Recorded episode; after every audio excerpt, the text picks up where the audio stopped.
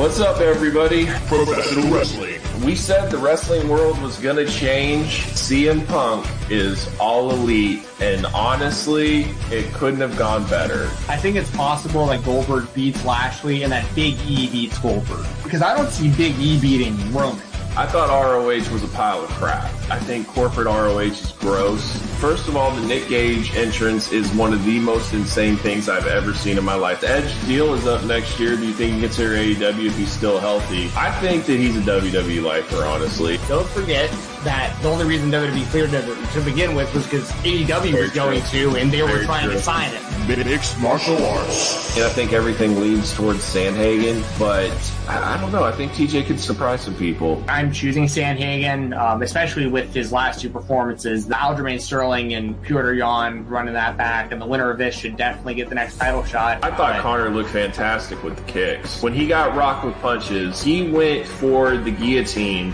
That was the stupidest move. Do you hear Dustin after the fight admitted though that there was like a second there where he was like, "Oh God, he might have me." Do you think Pena has a chance against Amanda Nunes? The card isn't very good in my opinion. Even the undercard I don't think is that great. When Um, Gane and Lewis could potentially be really boring, also. That's possible. Definitely. Boxing.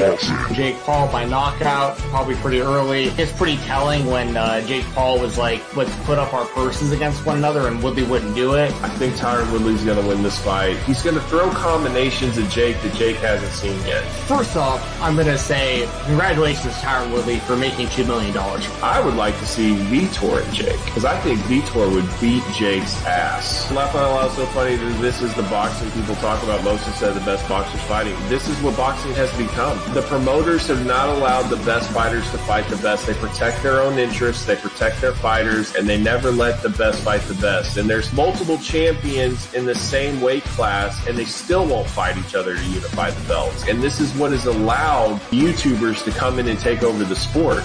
And much, much more. I have them this weekend. I'm just gonna let the board fall to me. Dalvin Cook, Zeke, CMC. Hopefully, I can get one of those running backs. I did my draft tonight, as y'all can see with my Vikings jersey on. You have like your really, really top tier wide receivers, but then there's a pretty big drop off. They didn't speak English, so like the UFC like wasn't giving them title fights as fast as people who did speak. That's absolutely was happening for for a time in the sport. The reason why I brought that up though is because of the Stephen A. thing, because I think it's a moronic, a moronic viewpoint to take. Yeah, I mean, we just saw Andrei Arlovski show up on AEW Dynamite. Like, I, Not only that, we've seen Junior Dos Santos, Andrei Arlovski, we've seen Cejudo on Dynamite, we've seen Vitor Belfort on Dynamite, we've seen Jorge Masvidal Yeah. and Amanda Nunes. Like, It's just like the fact that Tony Khan actually just did that. Fightful. Fightful Steven Jensen. Yeah, that's the stuff I got going on. Uh, Fightful Select Weekender podcast. Support Fightful and Fightful Select. Doug from RVD Tito for life. are we having fun yet? Because this thing has just got taken to a completely different level. Straight, straight from you- YouTube.com. Live rounds. The marksmen have arrived. Have arrived. You're watching live rounds with Doug and Steven and being introduced to you by the real IWGP World Heavyweight Champion, Will. What's up, everybody? Sorry about the little mishap. Um, we were over storage and we didn't know it, so I had to delete a bunch of stuff to get back on. So that's what happened. Um, but thanks for joining us tonight. Uh, should be an interesting night. Um, I am definitely rocking my Cowboys hat as the Cowboys have made the playoffs. I'm super pumped and I'm trying to be nice. I see that uh, Jim ECW Hardcore um, to already talk trash and that's fine. I appreciate the super chat. And my buddy Eric, um, he's definitely a diehard 49ers fan, and we've been going at it for years. Um, it, it's definitely intensified. I mean, this was an old school 90s rivalry that we never really thought we would see again. And here we are. It's all on the line. And uh, yeah, I'm, I'm super pumped for it. I'm nervous too, though. Like, I really respect the 49ers. I respect how they play. I respect the the team that they have. I respect Deebo Samuel.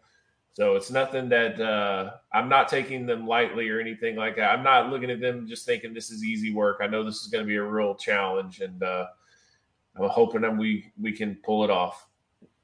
Yeah, I hope you guys can too. you know, football. It must be nice to be looking forward to, you know, continuing on in the NFL season. I have uh, the closest thing I got going on is uh, my drink is in a Vikings glass that was gifted to me by Rob Wilkins, who we all do the Fightful watch alongs together. Rob gave me this when he was in Atlanta recently. So, uh, yeah, really happy that the Vikings um, parted ways with Mike Zimmer. It was time. Yeah. And I actually really liked Rick Spielman, but you know, Right. he's been there for like 16 years. We we haven't been winning, and they just need to make changes across the board in leadership. So now it's on to figuring out who the next head coach is going to be. The good thing is there's a lot of really good qualified coaches out there that I think could fit in really well with the Vikings. So that's all I can really say about football right now. But I am uh I'm pulling for your Cowboys. Now you know that's the team I, I hope does you know goes the distance, you know, because I know you're such a such a big fan. So Oh man, and, I, and I'm gonna tell y'all this right now. I'm being nice, but man, come come like Saturday, I'm dropping a hype video on Twitter. I am gonna. I'm ready. I am so ready. This is this is our time. I've been saying that, and I know that there's flaws, and but man, damn it, I want to win this game. I want to continue on. Like it, it is our time. Our our coaches are about to say, "See you later," because they they're just so sought after. There's now seven head coaching positions available. There's no way that Kellen Moore and Dan Quinn stay with us at this point. Like we're gonna lose them. So it's now or never, and it's it's our time. So I'm I'm just uh yeah, and and it's weird too because it's like it's Tuesday, right? But every day I'm getting a little bit more like, okay, okay, you know. And I mean, I think of all the worst case scenarios, and I think of all the best case scenarios in my head while I'm just sitting at my desk, while I'm laying on the couch. Like I, I'm dialed in. I want to win this game. Okay. So, anyways, um, yeah. So, yeah, I'd, I'd be I'd be pumped up too if I were you. You all have a good team. You look like, I mean, just you know, fingers crossed that everyone stays healthy and you know everyone plays and does well. And Man, I, I I'm say, blown man. away. I'm blown away that the Dolphins let go of um, their coach. I mean, lost seven in a row and then won seven in a row, swept the Patriots. Uh, Tua has definitely been disappointing. I, I can't believe they let him go. Brian yeah, Flores, Flores, yeah. I think he'll definitely be a head coach for somebody. Of those seven teams, somebody's got to hire that guy. He's a really good coach, really respectable. I, I'd love him in Minnesota. I thought he did Yeah. great. I thought he did great with the Dolphins, given what I think he was. He was like him and the owner didn't get along, and Right. he didn't fully like believe in Tua. I guess. I guess it was like the, not not all of them were on the same page, but Well, I actually heard that the owner really wanted Watson. He wants like a Mhm. Dan Marino type where he knows it's like a guaranteed great player. And Flores really wasn't having it. And so I heard that that was really the beef. Also, I heard like, you know, Ross is a guy that he just flies in. He doesn't live around that area. He just flies in, goes to the game, and leaves. So he's not like really invested into the organization. And so that can be a problem too. So, yeah, interesting. Yeah. I guess the last thing I'll say just really quickly about because there's going to be a lot of talk in the coming weeks here about the Vikings and their coaching situation, their GM situation. I don't know if they're going to like have to hire a GM before they hire a head coach or exactly how the process is going to have to work for them because they got to fill both positions and everyone's got to be cool with whatever is going to be happening. But yeah.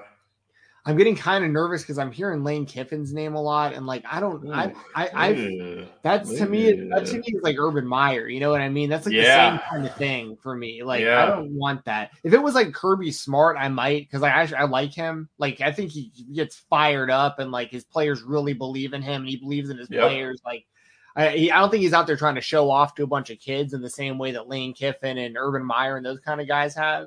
But you know, I, th- I think that for me, I've talked about, you know, I think Byron Leftwich would be great, but I feel like he'll go to the Jags. It just makes sense. And Eric Bieniemy, Yeah. I like a lot too because you know he was with Adrian Although- Peterson early on. Although it, it really sounds like uh, Bill O'Brien is going to the Jags. Like that's where it sounds like it's heading. And I have Mm-hmm. no idea why they would want him. Like he was the biggest disaster here in Houston. He completely destroyed the franchise.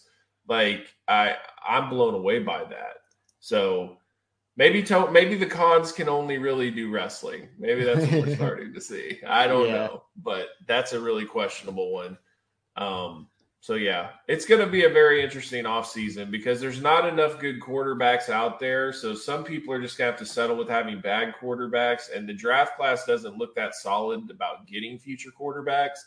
So, but I'll tell you this though, what I would be a little bit worried about is since you have a new GM, he's not attached to any of those players. especially Kirk Cousins with one year left on his deal. Right. Like that's going to be interesting.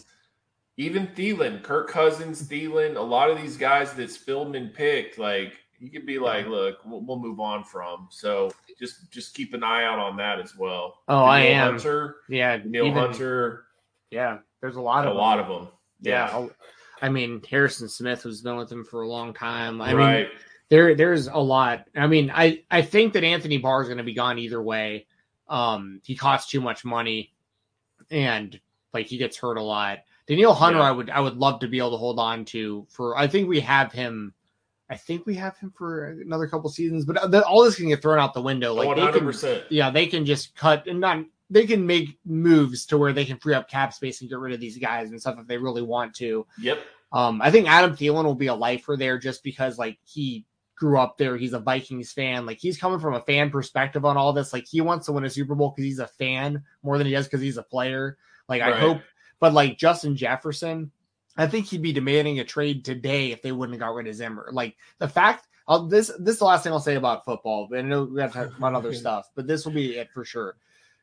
The the moment that I realized Mike Zimmer wasn't going to do everything he could to get Justin Jefferson that record, you're done, dude. Like, Yeah, that like, was rough. dude, yeah, that that's was rough. that's pathetic. Like, I don't you- know if you noticed, but we went way out of our way to make sure that everybody got their records. Like Yeah. Zeke, Zeke got his thousand yards. Dak broke Romo's record, kept him in all the way till the almost the fourth or er, the fourth quarter. Yeah, kept him in all the way until he got his five touchdowns. Then we also had a record, an NFL record, where 22 players had like scored a touchdown for one team. It's never happened before. So we started picking like random guys that had not had a touchdown yet and gave the ball to That's them so that we would get the record. But like we went way out of our way to make that happen. yeah, and Zimmer was over there. Like, he knew most of the fan base expected him to be gone, but it, there was still that little bit of like they played really good in that second half, and like maybe he's only got one more year on his deal. Maybe he does get one more year, and like you, you're still a little bit on the fence about Zimmer, even if you want him gone during that game. And then when you realize like time's running thin, and they still have three timeouts, and we have the ball, and you're kneeling the ball so that he can't get 17 yards. Like you should have been using timeouts. You're up two scores because Zimmer after the game's going, I care about wins and not records. It's like we were going to win either way. Like we were up two touchdowns with seven with, with a minute left in the game. Like and you have three timeouts and the guy only needs 17 yards and you're and you're going to kneel the ball. Like yeah. you're done, dude. Like you don't care about your players at all. This whole this whole, you know, uh old school mentality and like my way or the highway, all the stuff that Zimmer is about. It worked at the beginning when he got there, but he has lost the team over time. It doesn't work anymore. They need they need an offensive minded coach who'll actually listen to those guys because we have way too much talent to to be dealing with this BS. Like just somebody who knows who, who wants to go out there and score points. I mean, that's and, and believes in the players and, and, and can get buy-in from them. Like Zimmer lost the team. He would have he would not have been the coach beyond 2017 if we wouldn't have gotten that Minneapolis miracle. Like if we would have lost that game, he would have been done then. Right. And you know, we gave him all this extra time. It didn't work out. Anyway, school Vikings. I'm looking forward to next season. There you go. Hey, real quick, thoughts on Bob Saget dying? A really big bummer because Yeah. like of course, like everyone else, I grew up with Family Mat or not Family Matters, Full House. I House. grew up with Family Yeah. Matters as well. Um, All it was on the same channel, same Yeah. time, like the same. Remember TGIF? TGIF, They got its yep. Fridays. Yep, TGIF, dude. And Um, so I, I obviously that, and then like I was a real big fan of his stand up. I love Dirty Work, that movie. Yeah. That's like one of my favorite movies.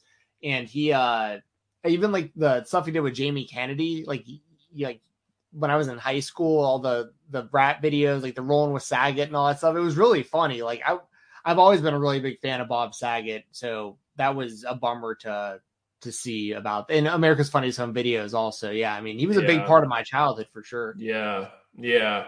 I'm really glad that he was able to do Fuller House because then he got to like you know reunite with the cast. Like he's been in contact with them, but it's it's special for them to be able to like run that back before he died. And uh man, I just it's just totally caught me off guard. And it's just another one of those that like really affected you as a child, but like you didn't really understand until they die and you reflect and you're like, man, like Danny Tanner and America's Funniest Home Video up and all this other stuff. You, you take for granted people that are on this earth, and then when they leave, it's like you you reflect and you're like, wow, I forgot about that. You know? Yeah. Dude, think about this too. Like out of that group of friends from Dirty Work and all that stuff, like it was Bob Saget, Norm Macdonald, and Artie Artie Lang. And Artie's Yeah. the one who survived those guys. Like of all the- you know what I mean? How crazy is that? Like right?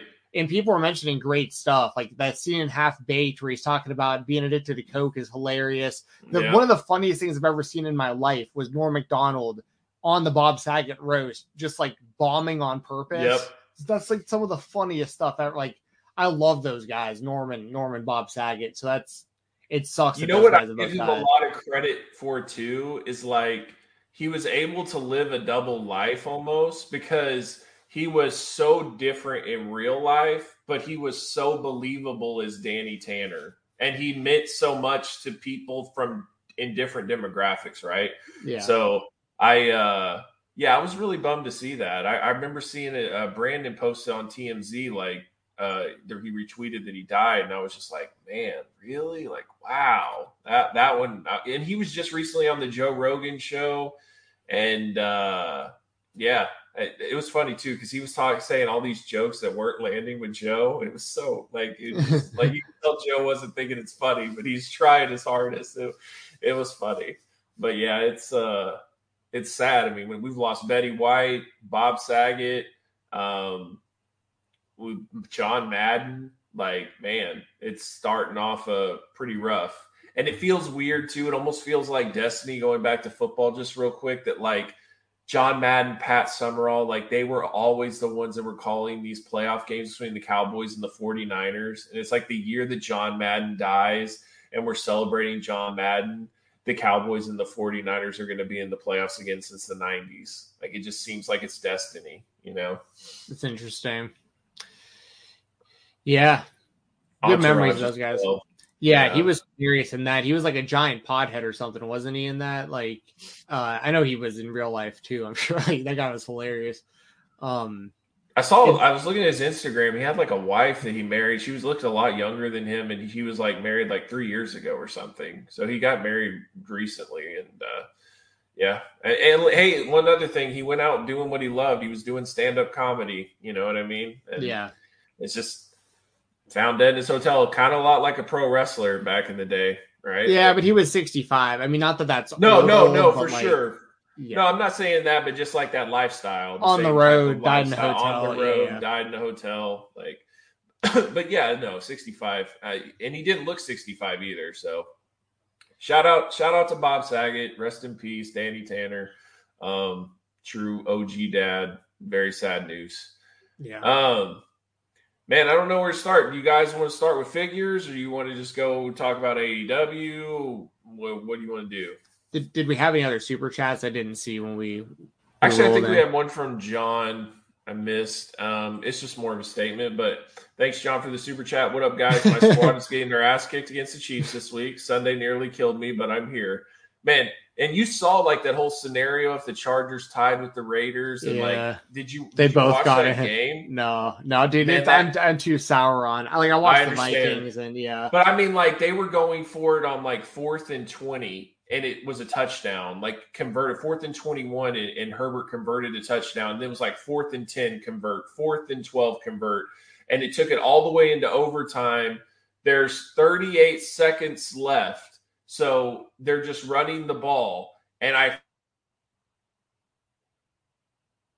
and they were just going to take the tie and they were both were going to go to the playoffs and then the chargers coach called a timeout and it was like oh so you're actually trying to win this game well fine we'll just get first down and kick a field goal and, and win the game and that's exactly what happened so the so the steelers were all this close to being eliminated from the playoffs even after the jags had beat the colts so yeah, it was down to the wire, and I think John was up to almost midnight having to watch that game, hoping that this. That's why Britt Baker was freaking out on Twitter too, where she's like, "Oh my god," because wow. all they had to do was tie, and and that would have been it. That's wild. That's fun. That's wild how things work out like that sometimes. Like these, like the chances that they could be that close. That's that's insane. Seems like most people want us to talk about AEW, and then we I guess we can get into figures after that and go on from there. That's fine. We'll start cool. with AEW. So I am super excited about Sammy Guevara and Daniel Garcia. Like I think that that match is going to be incredible because it's just two young studs that have really different styles, but could have a really good match. Like technical and high flying usually meshes well. And I just feel like they're going to have a really good match. And I kind of find that there's a little bit of a legit beef between them. Not like hardcore, but just the fact that like they're two totally different people. And I kind of feel like Garcia would think that like Sammy's a little bit of a dork and like not like down. You know, like I just feel like that he's willing to really test Sammy in there, and and I I'm looking forward to that. Yeah, I mean, yeah, that match is gonna rule. It's wild because I remember I I I noticed Sammy, Sammy Guevara and I'd seen him a few times, and then I saw him live. I think for the first time at NWA 70, and that was in the Nashville Fairgrounds, old TNA Asylum, and that was because I think they just had NWA 73 was the last one. So I guess it was a little over three years ago. And I was like, he was the most impressive guy on the entire show of that entire NWA show that I saw. And to see kind of like the level he's at now is pretty incredible. Like, I know it's just the interim title and like he lost to Cody and all that stuff, but he's still he's still got a really good position in AEW right now. And Daniel yeah. Garcia rose those indie ranks so fast. It was like within like a year or so of people really talking about him at all. He's where he's at, and I love AEW's actually featured him a lot on the show, whether whether yep. solo or 2.0.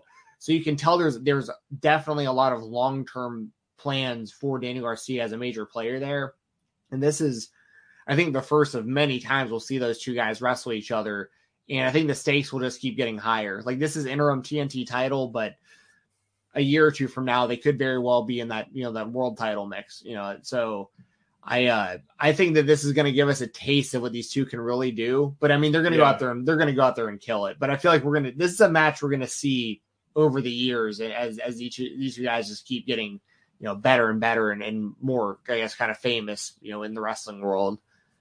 Well, what I'm kind of excited about is like we've seen Garcia versus like CM Punk and Matt Sydal and you know Kingston. Um, Kingston, but like we haven't seen him with somebody that's like athletically right there with him with someone like a Sammy Guevara. So that's why I'm really like I, have always been a big fan of when guys are like both at their peak and they elevate each other. Um, oh yeah, that that's really how the Intercontinental title worked a lot of times, and it just like and I feel like these guys that could happen for them. Yeah, I agree. That's a good point. That because mo- most of the matches Garcia's had that you kind of that are a little that are more kind of like Sammy would be something on like AEW Dark, but those are quick matches. Those aren't right. You know, this will really be one of the first times I think on like a really big stage we'll see Daniel Garcia against another guy who's also in his twenties, physical, yeah. you know, not not even physical prime yet. Like these guys are Sammy Guevara and Danny Garcia, it's so wild to think they're probably five years away from actually being in their prime still. Like, right. you know, like it's it's incredible. So I think this is going to be that'll probably be the best match of the show. I don't I don't know what all is else is on there, but that's that's going to be a great match. Yeah. Um, also, we have Hobbs versus Dante Martin. That's right. That should be good. We have Wardlow versus CM Punk. That's right. Yep. Um, and then there was something else, isn't there? I'm not for sure off the top of my head. I'm sure some, but oh, Shida and Serena Deeb, which I think at this point we're ready for like a gimmick match, a stipulation, the steel cage, a street fight, which street fight's been done a lot lately. So I, I think it'd be kind of cool for the women to like for them to get like the first steel cage match. To do the uh, exploding barbed wire. Um, the Uh, yeah, sure. dude, I I love I love Serena Deeb. I talk about that a lot. I think she's incredible, and I, I think she is really damn good too. Like she's way up there on uh, as far as like the AEW women. I think she's one of the best they got. But this is uh I've really really liked their matches so far, and I think you're right. They probably need to do something to up the stakes because this is the third, right? Like this is the Fourth. rubber match. Oh, this is the fourth. it's the fourth, yeah. So, but I do like that they kind of they might. I kind of wish they would have made it a best of seven series. Like, Right. off I the mean, at this point, why not? Yeah, I mean you could always incorporate that, but yeah, we're seeing some really good wrestling out of them. I I don't. I'd ultimately like to see Deeb win this feud because I, you know, we've seen Shida as the champion and she was a really good champion, but Deeb is something different for for that title scene. Um, who do you think is going to win?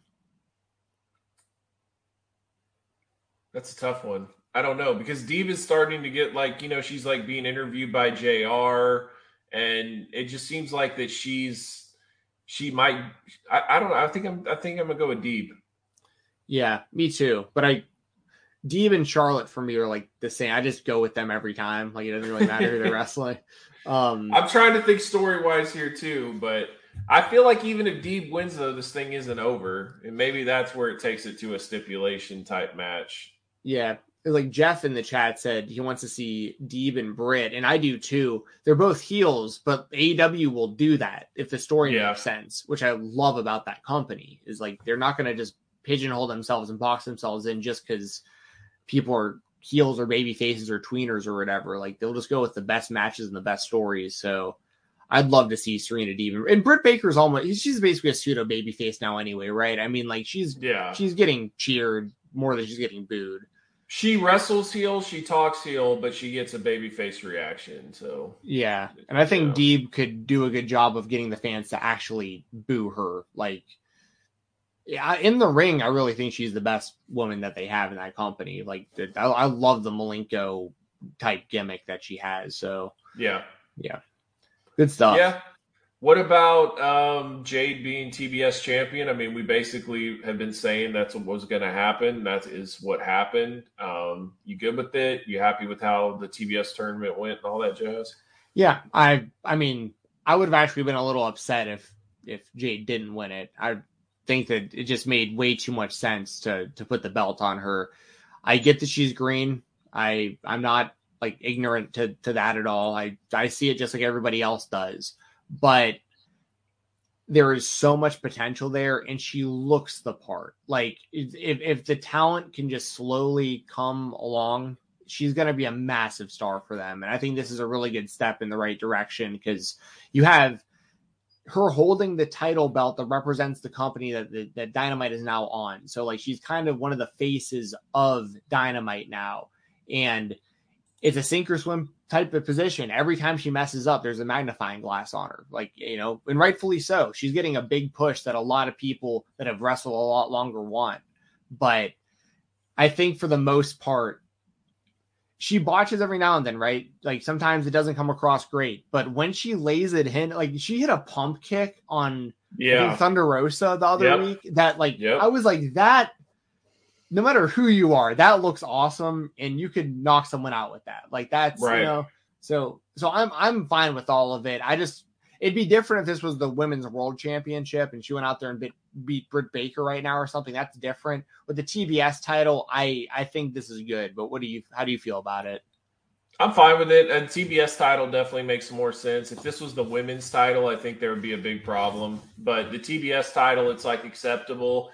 It also makes sense. I mean, you know, that bitch show, TBS title, like it, it it's just it seems like it was uh the whole thing seems like it was made to get Jade over, which I think will piss a lot of people off. But um, I, I do think that she's she definitely is a prospect worth watching out for.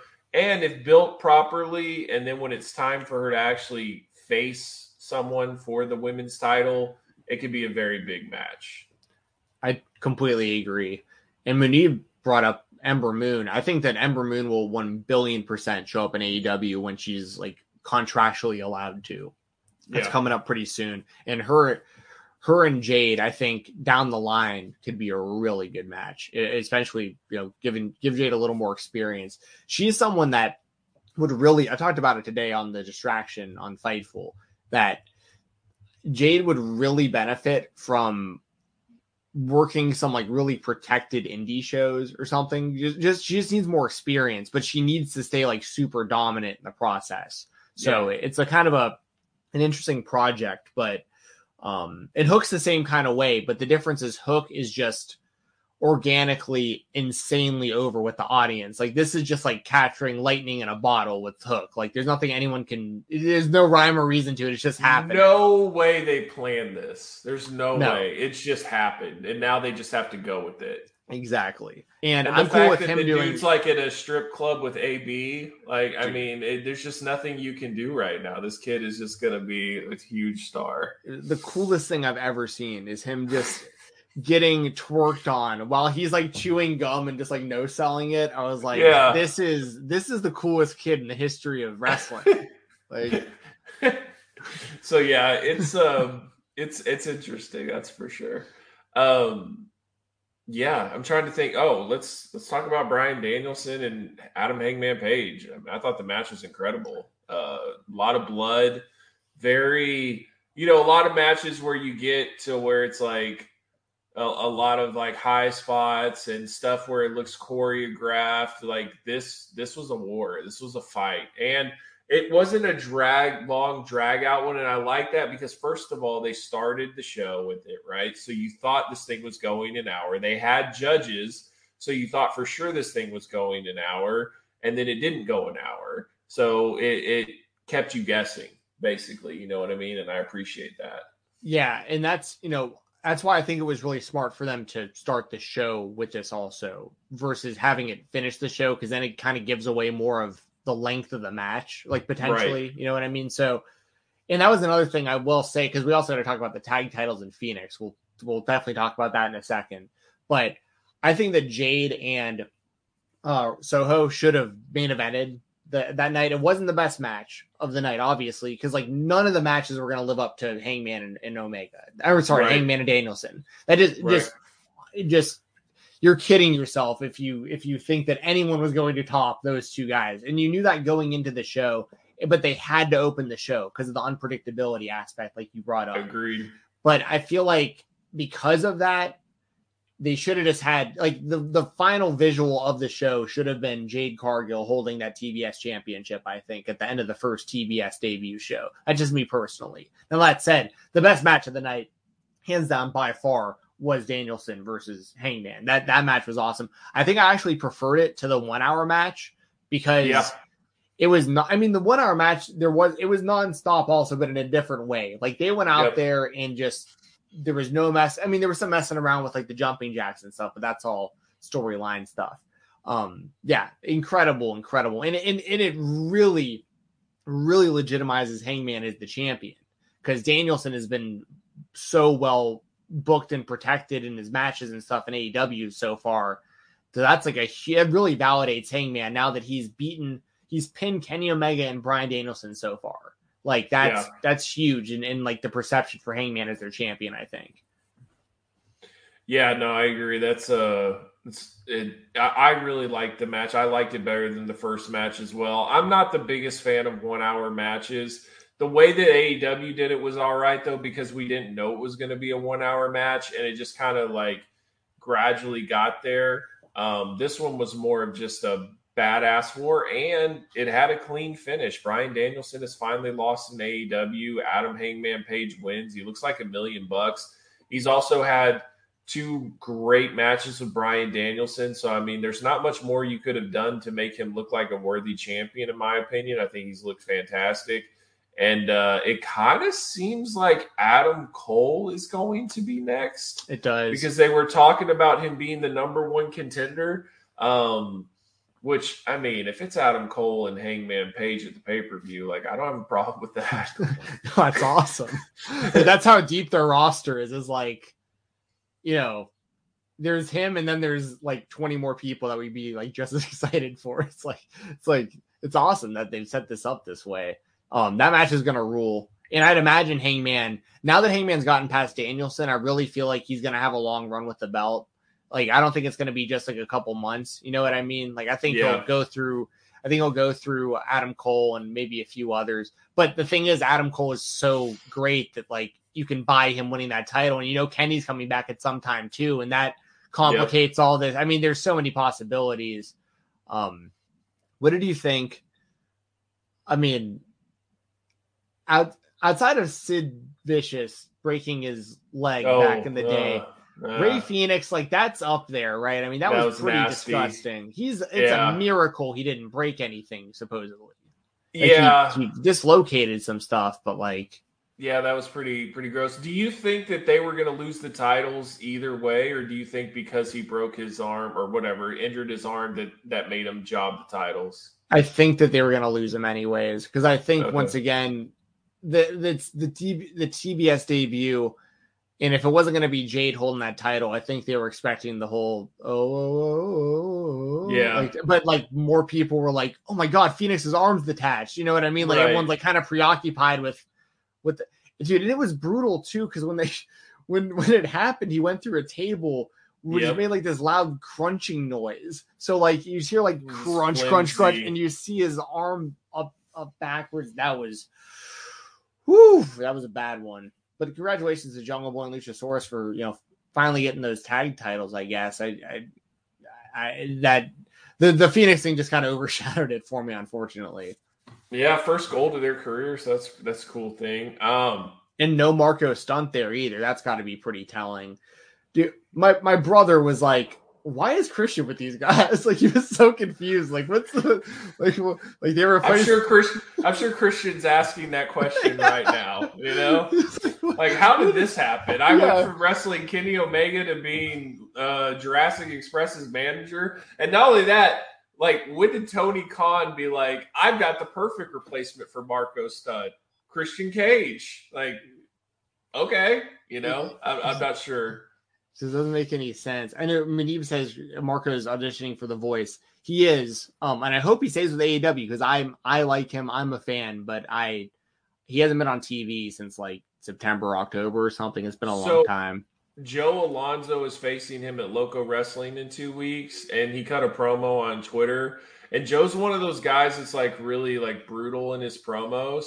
And he was just like, "Oh, so you're just gonna sit at home till May till your contract expires, huh? They don't want to bring you back. Oh, poor Marco, like something like that." So it sounds like Marco's contract is up in May, and it doesn't sound like it's gonna get renewed. I'm sorry not to laugh, but it's just it it seems like that that's the path they're going. He hasn't been on TV since like September.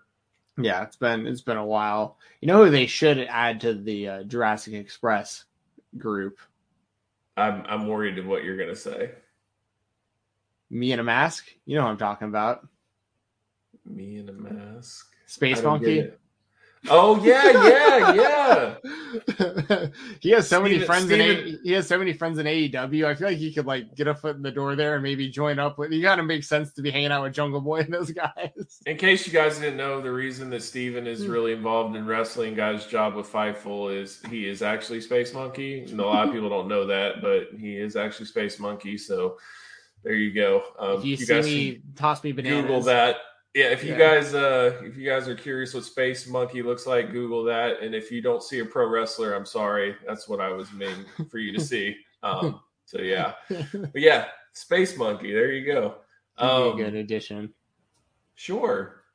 Hey, real quick, I, I, I, I guess we're done with AEW now. I don't know. Um, but who do you who do you think is in line next for? So here's my thing: Why not FTR win the belts? Because it sure felt like that they were the champions all along, and they're now kind of like feuding with the Briscoes, which I'm starting to feel like that that match could happen at Supercard of Honor. I think that's possible. I think it's very because, possible. Because the way that they actually attack them at Ring of Honor, and then it's like, so it's like they kind of want to build it for the future. So I'm starting to feel like FTR and Supercard of Honor, FTR versus the Briscoes is going to happen at Supercard of Honor. Yeah, because they're and they're still the AAA tag title tag team champions. Right. So they could then they they could do ROH and GCW's titles on the line in that too. Like a big winner take all would be pretty massive. Because I dude, I would love to see uh FTR and GCW also. That'd be incredible. Yeah. Um especially if like someone got some weapons involved, like see their reactions to like a gossip plate or something. like what the I mean, I wish thing? they I wish they could do FTR and the Briscoes and Hammerstein. The way that they're booking yeah. is, is it's like they're using a, a indie name versus like an established big name for their matches. So I mean, Briscoes and FTR would be huge for Hammerstein, but I don't think that's what's going to happen. I really think that it's going to be Supercard of Honor. Yeah. When also, I mean, AJ Gray versus Eddie Kingston is going to be so yes. good. Like this, so that card is going to be so fire. Allie Katch versus Ruby Soho. Mm. Um, they've got the scramble as always, or the six, the three on three with the luchas. Um, so yeah, it's going to be. Uh, Effy, and, what, Effy and Jeff Jarrett. Effy and Jeff Jarrett is happening. Effy can say whatever he wants, but that's definitely happening. Which I mean, whatever. And then uh, you've awesome. got uh, Moxley and Homicide, right? Yeah, and they still got to figure out what, what's going to be going on for Nick Gage. Um, can, I need Sean Ross to get involved in this because something just doesn't seem right with this Nick Gage thing. Like, like that he hasn't been around. Not at all. And he was at that, he was doing commentary at that one show, which was insane between AJ Gray and Matt Tremont, where they were like literally having light uh, tubes hanging from the ceiling, and that match that was uh, Violence X Suffering. Uh, that was this past weekend. VXS right. and No Peace Underground. If anyone wants to check that out, yeah. But like Nick Gage was doing commentary there, and then like he's been kind of dropping like little hidden messages on Instagram a little bit, like they can't keep me down and stuff like that. Like I, I don't know what's going on there, but it just kind of seems like you would have thought they would have announced something by now. Yeah, or that he would have just been like more just heavily involved in the build up to all of this. Something. Um I mean, I get the I get the point though of like really trying to get the pop, right? Of like you haven't seen this guy in months and then he comes out. So I get that. But it just seems like something's a little off. You would have think a match would have already been announced or just something.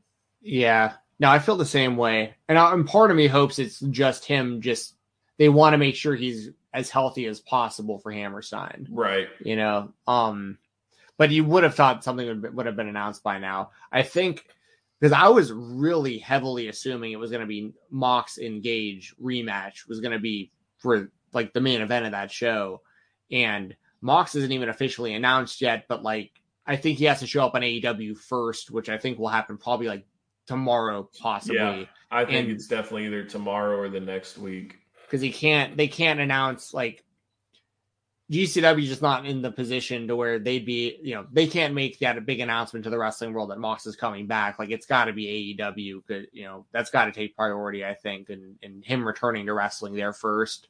Um, but I mean, who do you who do you think they'll announce for Gage? I thought maybe like a Matt Tremont since he's been right. like kind of on the road back. Like I think that makes kind of sense. I mean, I would love to see more of a mainstream guy if that's what they're going to do. Um, I know you want Jericho, but I really we talked about that last happening. week. That's right. Um, yeah, but I don't know. I, I'm, I'm at this point. I just want him on the card. And that I mean, he's on the commercial, so I mean, I would hope so. Also, Matt Cardona versus Joey Janela. That's definitely happening. Yeah. So which I mean, God, Cardona, man, he's just hitting it out of the park right now. Like, who would care about a Matt Cardona and Joey Janela match, and then all of a sudden you see the the Ric Flair Elizabeth photo photography of Joey Janela and Chelsea to set that up? Like, just genius, man. Maybe they do Atticus and Nick Gage. Yeah, or or it might, or I, I know I said last week, maybe they do Nick Gage and Alex Colon for the Ultra Violent title You know, yeah, that could be true. That they never had that happen. Um, that was supposed to happen in Dallas, and it never happened. So that could happen for sure. Yeah, so there's some good options there. That card looks that card looks great. Um, I can't remember what we were talking about with AEW before. By that. the way, that that pay per view is twenty five bucks. I looked at the price tag on it, so it's a for little what bit GCW, more. Yeah, yeah.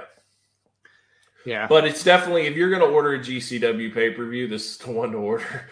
like this is going to be incredible, and I feel like it's probably going to be like a their WrestleMania, so it's going to be like a yearly thing. Like, of course, they'll have the WrestleMania weekend with the collective, but I feel like they'll always have like probably a big show like this every year. I feel like this is it. Yeah, for sure. Got a couple super chats. Jeff's kid ninety six, appreciate it. Um, does Mox come back to AEW to challenge Hangman? Um, I'm not sure. I'm not sure what he does. It's going to be interesting. Is he coming back as heel or face? I mean, I think he would come back as face just because the crowd's going to be so happy to have him back and proud of him and all that stuff. But you know, he would be a good guy for me that I, I would like to see Cody feud with. Yeah, I was gonna say the same thing actually. Yeah, Yeah. because we haven't seen that yet, and and they're just two totally different people, and kind of the way that Cody's being right now, like Moxley's just no nonsense, and maybe even like in a in like a hardcore match or a death match type, because you know Cody's crazy, and uh, I just think that they could have a nice little build to to something like that, because I'm. I'm thinking of like bigger names, like a, a Moxley CM Punk sounds good to me too, or something like that. Moxley Bryan Danielson, because keep in mind that was supposed to be the finals was Moxley and Bryan Danielson. So maybe that is an indication what could happen because Bryan Danielson really doesn't have anybody to face now, and maybe Moxley just flat out challenges him or something because they never got to have that match. So that could happen as well. Yeah, I like all those options. Those are probably the, the top ones that I, that I would say as well. Another AEW nugget, real quick, um, is Johnny Gargano posted on Pro Wrestling Tees that he has a shirt available till January 25th, and then it's getting pulled. Well, AEW in Cleveland for their Beach Blast or whatever is January 26th. Oh, So- There's a nugget right there that could possibly be that Gargano would debut in Cleveland for AEW. that'd be pretty sick. I wonder what he would do right off the rip. I don't know, but I just, I mean, just, just let him wrestle. That's all I say. Just let him wrestle. He doesn't need a bunch of goofy gimmicks and all that other stuff. Just, just let him wrestle. He'd be a good one for like a Cody TNT Open Challenge. Oh, like, yeah, yeah. he, he That would be comes perfect. out. if yeah. Cody has a TNT Open Challenge in Cleveland, I already know what it is. Like that, Yeah. that would be dope. and the crowd's going to be chanting Johnny Wrestling before Yep. it even happens. Like they're it'll be like the CM Punk thing. They're gonna be re- ready for it, and yeah, Yeah. that would be yeah, that'd be sick. I would be all for that. Chris with the super chat. Appreciate it, Chris. Evening, guys. As checked out, as I am WWE, even I got to tune into the Rumble for Lesnar versus Lashley. I just hope they give them time. Yeah, and you also are going to get Roman Reigns versus Seth Rollins. But to me, like, I think that's pretty solid. Like, those two matches are solid, and then you get the Royal Rumble for the women and the men. I think it's so funny that the women's roster is reduced to like they have to bring in legends to fill the rumble because they don't have enough women at this point. Like They have to bring taken- back women who they sent their stuff back in trash bags like a year ago to come back, and because they can't fill out Royal Rumble spots. Well, it, I mean, I'm not. I'm not going to go there. But but all I'm saying is, if you are, if you were so offended by that, and you were so like disgusted, but yet you're openly just like, "Hey, I'm back." Like, I mean, come on. At some Oh no, I'm should- not. I'm not. I'm not upset about it or blaming her or, them or anything. I'm just saying it's it's just funny that it worked out that way. Like I, if if a company that I had a falling out with did the same thing, they're like, "Hey, I'm gonna give you this much money, just come back one night or whatever." Like I'd definitely consider it. You know, like Yeah, I mean, I, I, I guess I just, I, I just feel like a lot of it was just like blown out of proportion. She never would come back. She's disgusted by them. Blah blah blah. And now it's like, hey, I'm in the Royal Rumble. like, okay, you know, whatever. Um, but yeah, Rumble actually it looks pretty solid. Definitely something that I'll probably check out. But it really makes me like basically confirm my thoughts that it's going to be Roman and Brock at WrestleMania. Like they have nothing else after this. Like Brock is going to beat Lashley, Roman is going to beat Rollins. The only issue is is the um is the whoever wins the Royal Rumble. Like how does that mix in? And does that make it a triple threat or are they just going to challenge something else? Like I don't know. When they also have the two nights, which I guess could play into it too. Like the Royal Rumble winner could get a shot at one of those titles on night one, I guess. And then I don't know, they can kind of do it like Wrestle Kingdom does a little bit. I I think there's a chance that they do that Lashley actually beats Brock, but it's because of like a ton of interference, like Roman and the Usos and like a whole bunch of people caught and maybe Heyman, they all cost Brock the match against Lashley. So that you're still getting Brock versus Roman for the title at Mania, and then it's Lashley versus whoever wins the Royal Rumble. Um, but personally, I'd like to see them just do Roman versus Brock, title versus title, and just end the brand split completely. But Yeah. um, that's just me. Yeah, I don't I don't know what they're gonna do. And I mean, is Bron Breakker gonna be around at this point at that point? Or you know, is Chad Gable not Chad Gable, what is the guy's name? The Oh, Gable Stevenson. Gable Stevenson, thank you. Is he gonna be around at that point? Like, I, I don't know. Yeah, I don't know either. Um, I doubt that Bron Breakker is just because they're just really starting to run with him as the NXT champion. Um, But I mean, to me, it's like strike while the iron's hot, right? If that's Sure. the case. But I, I, I mean, because the thing is, you keep those guys in NXT too long, it's just they just become lifers in in your eyes, and you just never look at them as anything more. If you were, if they're only in the developmental system, he wins the title. And then he just leaves. And even if he just drops the title and not even loses it, just vacates it to go into the Royal Rumble or whatever it would be, the Elimination Chamber, then then it's like okay he's just on to that and then they can push him as a main eventer if they want to i think it's way too soon but i also know that they're desperate for stars hundred percent. Yeah. Yeah. I mean, I think it'd be smarter for them just to strike while iron's hot too. Just just go for it. Go all the way. But they we'll see. I, I think I might have it figured out. they do Brock versus Roman, title versus title on night one. And Yeah. then night two, whoever wins that loses the title to Omos.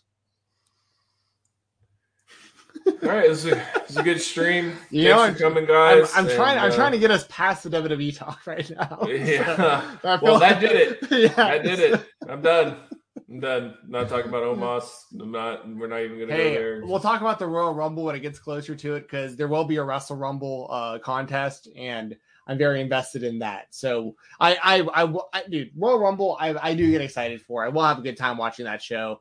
Um, I just don't care about anything the WWE is doing until that night. So this is what There it is. go. All right, guys, we've got 27 people in here right now. If you could, please smash that like button. If you haven't, if you guys have any more super chats, let us know. Send them our way. Um, we'll definitely answer your questions. And thank you for supporting the channel as always. Um, real quick, do you think that Rok-C is signed with the? WWE? I don't know if she is or not, but I think she, I think she will go there. I, I think that she possibly has, or like it not officially signed, but like that is where it's heading.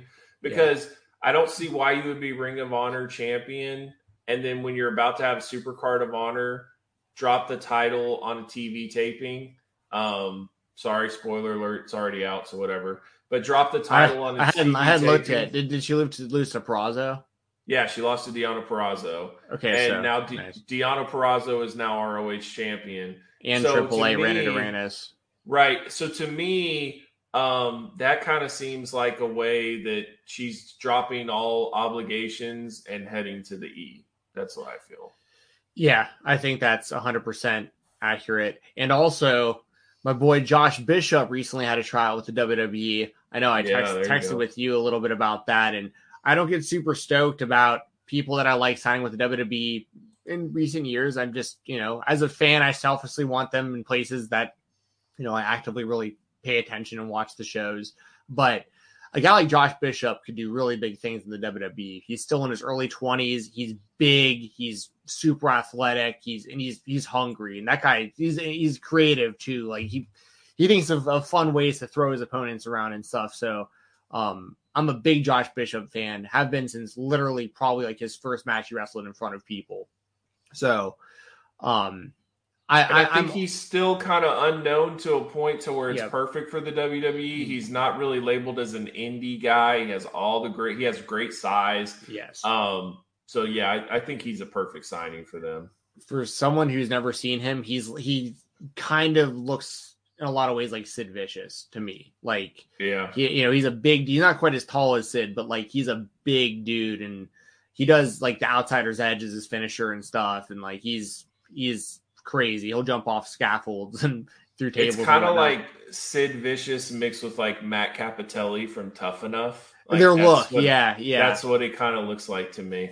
wrestles a bit like Mike Awesome did. He'll like powerbomb Yeah. people off ropes and stuff. Like, yeah, he's he's awesome. And here's the thing: I'm such a fan of his that if he does go to the WWE, I'll watch whatever show he's on. So, um, so Mike, He's also been it. working with Cardona a lot, so I kind of feel like. They have connections to there that could possibly get him in. So yeah, good good things for him. So Yeah. yeah, I, I don't know if it's going to be anytime soon though, because he is doing more with AIW in like the next few months. But right. Um, but the good thing is, like, I think this is going to be a big year for him. No matter where he winds up, he'll he'll he'll be a name that we're talking about. I think by the end of 2022. So, and, Yeah, and Rok-C Rok-C's going to have a huge year.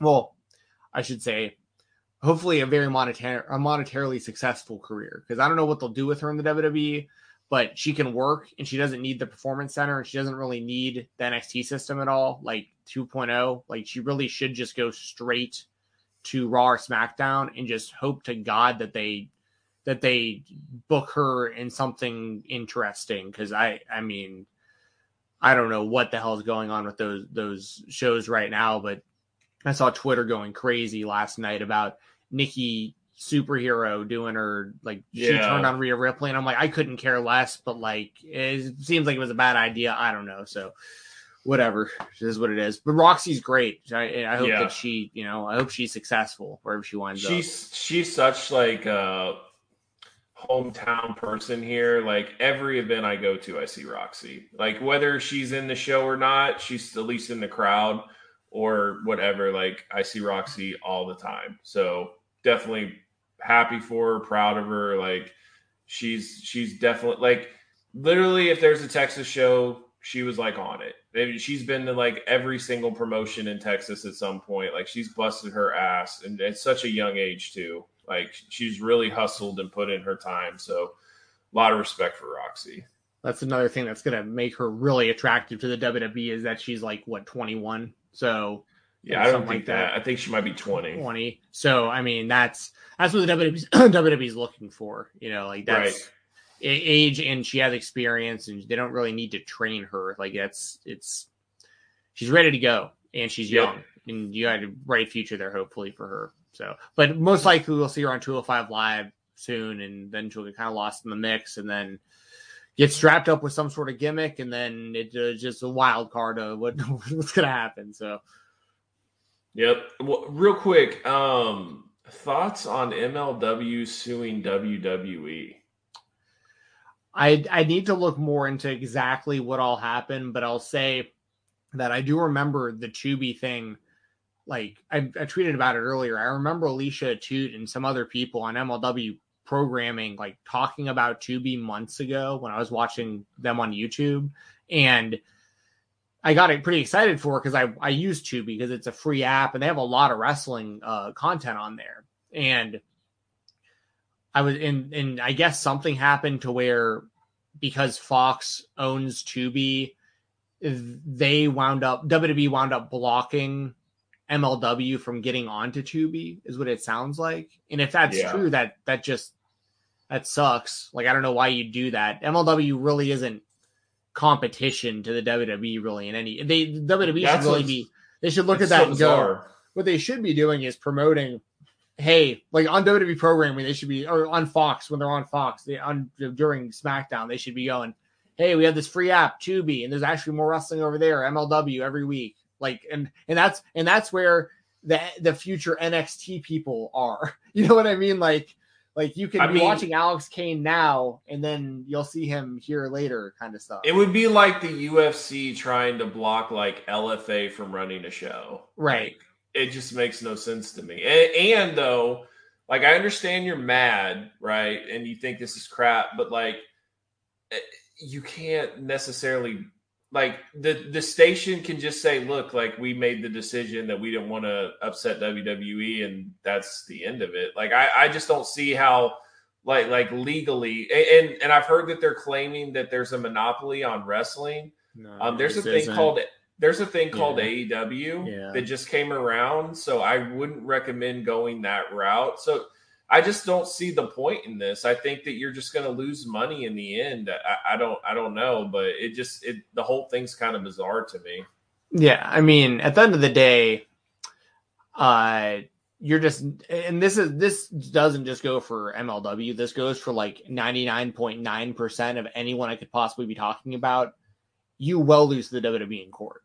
like, Yeah. like it just like it just doesn't matter who you are. Like they have more money, they have more resources, they have more connections. They're going to win every time. So And so why volunteer for that? no, that's what I'm saying. Yeah, I, I, know. I could understand like being sued by WWE and you're forced to go to court, but like to actually sue them seems a little like eh, I don't know. It, and then Court Bauer, you know, he kind of has a little Paul Heyman to him, in my opinion, like a little bit of a shadiness side to him that you can't really trust all the time. And Joey Janela trashed him on Twitter, and so it's uh it's just interesting. I, I don't know. It's going to be interesting when MLW does wind up on Tubi, but Vince McMahon owns it by the time that it shows up there. But that's what I was saying. Are you trying to sell to the WWE? Is that what we're doing? Because that's what it feels like. The only reason you would pick this fight, like I, I don't, I don't get it. It's, Yeah. Okay. And another thing too is I've been waiting for a long time for MLW to be on Vice. That was what they said was going to happen. Well, they said that Vince like called Vice and said he doesn't want them on there, so they pulled it. That simple. And I'm like, Dark So, Side of the wait- Ring. that's what I was Yeah. saying. I'm like, so wait a minute. Vince is totally fine with Dark Side of the Ring, the plane ride from hell, the steroid trial, all that stuff.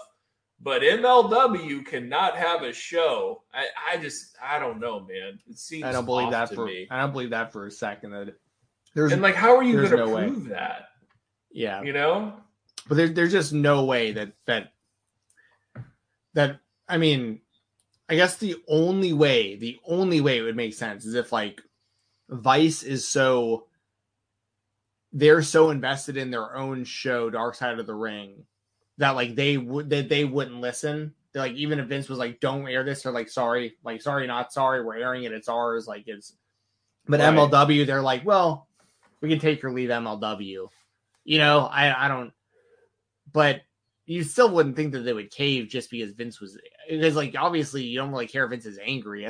like he's obviously not happy with the Dark Side of the Ring show existing. So yeah, weird, very weird. It's bizarre. The whole thing. I read it today, and I was just like, "Why? What? That doesn't make a lot of sense." And on both sides, I'm just like, it's "So, this is nothing. This is like a global force wrestling. You know, like suing Impact and all that stuff. It, it just, it's a mess. I'm like, what? Whatever. they should really be embracing it like how UFC embraces all these other companies onto Fight Pass, like all these smaller promotions. Like these Yeah. aren't these are feeder systems. Just like, like MLW is its own brand, and like they have some great wrestlers there. Like Fatu and Hammerstone's done really well there, and a lot of guys that we watch now have come from there. Guys like Alex Kane, they're killing it. Like they've got a lot of talent there, but Yeah. that isn't they're they're not even a blip on the radar in comparison with the WWE is. Like I don't know why the WWE would care at all about what MLW is doing. And there was also rumors last year that MLW was going to be like a farm system for them. I don't know how this possibly went so sideways to where they're at Yeah. now. So Yeah. Like it almost felt like that they were going to be like the replacement of Evolve, yeah, right? And then now it's just kind of like gone way off the tracks, and and maybe they're just bitter and now they want to sue, but it's just a dumb idea. I don't get it. yeah. I think there was another super chat up there. Jeremy Devitt's a stud. Oh yeah, this is a big one too. Um, do you guys see maybe Samoa Joe or Regal in AEW? I mean, we've talked about Joe, and we wanted Joe. We didn't want him to go to NXT. He went to NXT. Uh, he's no longer with NXT. They let him go. I have no idea physically what he is, but I mean, he did have a match. So it's not like he just went there and just immediately went into uh, a manager role, right? Like he did wrestle Cross. So if he can go in any way, I mean, God, dude, I, I just I want the original ROH faction, especially if you can get the Briscoes. If you can have a faction of Punk, Bryan, Joe, and the Briscoes versus the Elite in like a blood and guts match, I just I I couldn't imagine anything better than that. Like that would be incredible, especially if it had like a good long build to it. The Elite with Cody. I want the BTE group. You know what I mean? Um, I think that would be incredible. Yeah. So how many people you got on the Ring of Honor side there? Like I have five. Okay, so then you'd have the Bucks, Omega, Cody, and Hangman. Yep. Yeah. Yeah, that'd be Hmm. Yeah. yeah. Yeah. Yeah, I mean that'd be that'd be insanely sick. I don't know what's gonna go on Samoa Joe. Don't know if he can wrestle. Don't know if he can't. Don't have any idea what his prerogative is right now. Uh, I've it's kind of like a fool me once type thing with him, unfortunately, where it's like you knew what you were resigning for and you got what you probably should have kind of I hate to sound so brutal, but it's like you saw what's been going on for the last year or two with them. But I mean, you can't feel like you were safe do it going back there. You just got fired. Um so I think that it would be cool as hell if Samoa Joe showed up in Ring of Honor, especially WrestleMania weekend. Like that'd be huge for them, whether he wrestled or not. Him just being involved in Ring of Honor. I think that William Regal should be like wherever he goes, he should be the talent scout for the Indies. Like, you know what I mean? Because he did a great Yep. job, pretty much setting up all of the original, the black and gold NXT was like mainly Regal recruits, and Yep. He was he at can do that again. PWG. they found Kevin Owens there. Yeah, yeah, Yeah, he's just like at PWG recruiting people, you know? like that's what he should be doing. He should be flying out to bars and high school gyms and the whole deal and like finding the next Lee Moriarty and Wheeler Yuta and Daniel Garcia and then the next group of these guys and girls that um he's got an eye for it. His son is really good too, Charlie Dempsey in NXT UK. Um okay. he's really good. He got a great look. He's really good in the ring. Beats people with like crazy submissions too. He does like twisters and that kind of stuff, like really high level submission hold looking stuff. Um, I hope he has a bright future because he's another one that like eh, he's got to be in his early twenties. He's really good, but um, but yeah, I, I think that I think that you know Regal and Samoa Joe are two guys that kind of no matter where they want to go, they've earned kind of to call their shot. Where whatever they want to do, I think that they'll be able to do in wrestling. So Yeah. No, I, I agree. And like the Samoa Joe thing to me, like, I don't need him there for a year. You know, I just need him to come in, work a really cool angle, maybe even have a, a him a him and Punk rematch or something, just something fun, and then he can bounce if that's what he wants to do, whatever. But I would definitely like to see him be a part of AEW in some part, some some way. Yeah, another guy that that is interesting that he's been released was Ace Steel because I Yeah. think he'd be good behind the scenes, and he has that past Second Yep. City Saints with Punk and Cabana, which is I don't know if they'll ever drag the Punk and Cabana stuff out onto television on AEW. I Mm-hmm. don't know, um, probably not, right? But like if if everyone was comfortable with it, I think they could draw a lot of money with. Uh, getting really deep on a story like that and Ace Steel being kind of in the middle of those two, that'd be pretty interesting TV, I think. Um, Yeah. but that's just kind of just a thought, you know. I also think Joe could definitely go back to Impact if he wants just something easy and not stressful or you know whatever. Like he definitely has a presence there that he, they they could use. So if he wanted to do that, that would definitely be open for him. Yeah, yeah. He, like I said, he really should be able to anywhere that he calls. And I mean, it obviously depends on who can afford him and whatnot. But any any major company, I'm sure he'd be able to figure something out with. And I'd, it'd be insane if he did any kind of indie run, like him and GCW for like just a couple big matches. That'd be huge. Yeah. Yeah. Um, like him and Homicide for the GCW title. Like that'd, that'd be pretty. That'd be pretty wild to see that in 2022. Like this um, would be pretty big. Joe and Bloodsport versus like Josh Barnett. Yeah, that'd be sick. Yeah, that'd be that. I would love. I would love that. Uh, yeah. Joe and Bloodsport would be perfect. So there's a lot of things that you know, if he whatever he wants to do is out there, and I'm not sure how the 90 day goes for coaches and stuff like that. Like because Scotty Too Hottie got his release and he was in the ring pretty quick, so I'm not sure. Not only was he in the ring, Doug, he absolutely rules. like Scotty Yeah. Too Hottie 2022.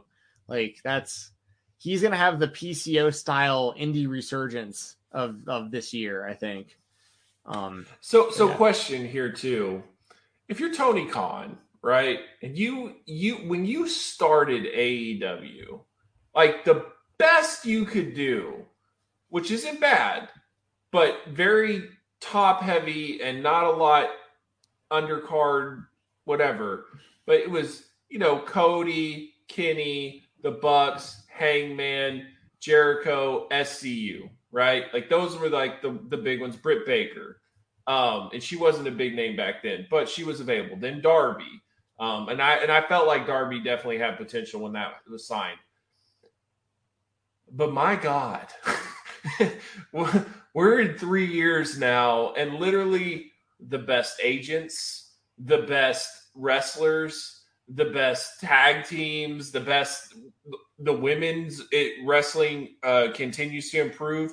Not only that, I am a firm believer that the WWE is kind of taking a step backwards while the AEW is taking a step forwards in how they want to promote women in wrestling. And like, I, I just don't know at this point. Yes, you keep signing and you're excited and all that stuff, but I really feel like that, like, it's got to catch you off guard. It's got to be like almost overwhelming to where it's like, what? Like, I started my wrestling company and I was so excited that like we got Moxley and this was probably going to be the peak of it. And here I am now with CM Punk and Bryan Danielson in the freaking whole entire undisputed era. And, you know, because Roderick Strong will be available soon, I'm sure. And, and it's just like, then I'm going to get the very best. I mean, when you watched NXT, you had Ciampa, Gargano, FTR, like literally uh, Aleister Black and Andrade, literally every every prime wrestler that they had, you're now going to have, you know, and then you can pick whoever you want that's remaining out of Ring of Honor. Like It's like all- it's- crazy. it's like- it's like all the dream matches from like when BTE was going on, and everyone was like jokingly like, "Oh, that'd be awesome if like the Young Bucks could wrestle, you know, this team, or if you know, if Kenny could wrestle this guy, or if Cody could." And now, like that's all. Most of it's just like actually happening now. it's, it's Right. so awesome. And it's It's not even close to being done. Like Okada's, you know, CM Punk's giving Okada the address to the United Center. Like this is the world we're living in right now, you know? This is the best time in history to be a wrestling fan. I, I know I know that people are going to make the argument for the Attitude Era, and me and Doug both lived through it. And Doug might not agree with me on this, but I think obviously wrestling was super popular at that time. But given that I've been a fan now for like three decades, and I have so much invested and so much invested in so many of the current wrestlers that are are, are on the screen right now, like some of them 10 to 20 years of watching them on the indies and other promotions and now to see all this coming together the way that it has and on the forbidden door and all the different companies and be able to live stream any show that you want right at the at your fingertips and not have to tape trade and all this extra stuff like this is the best time ever to be a wrestling fan like i i just it has to be Well, and, and like, by the way, uh, Jeff's kid, say it with your chest, okay? We all want Ospreay.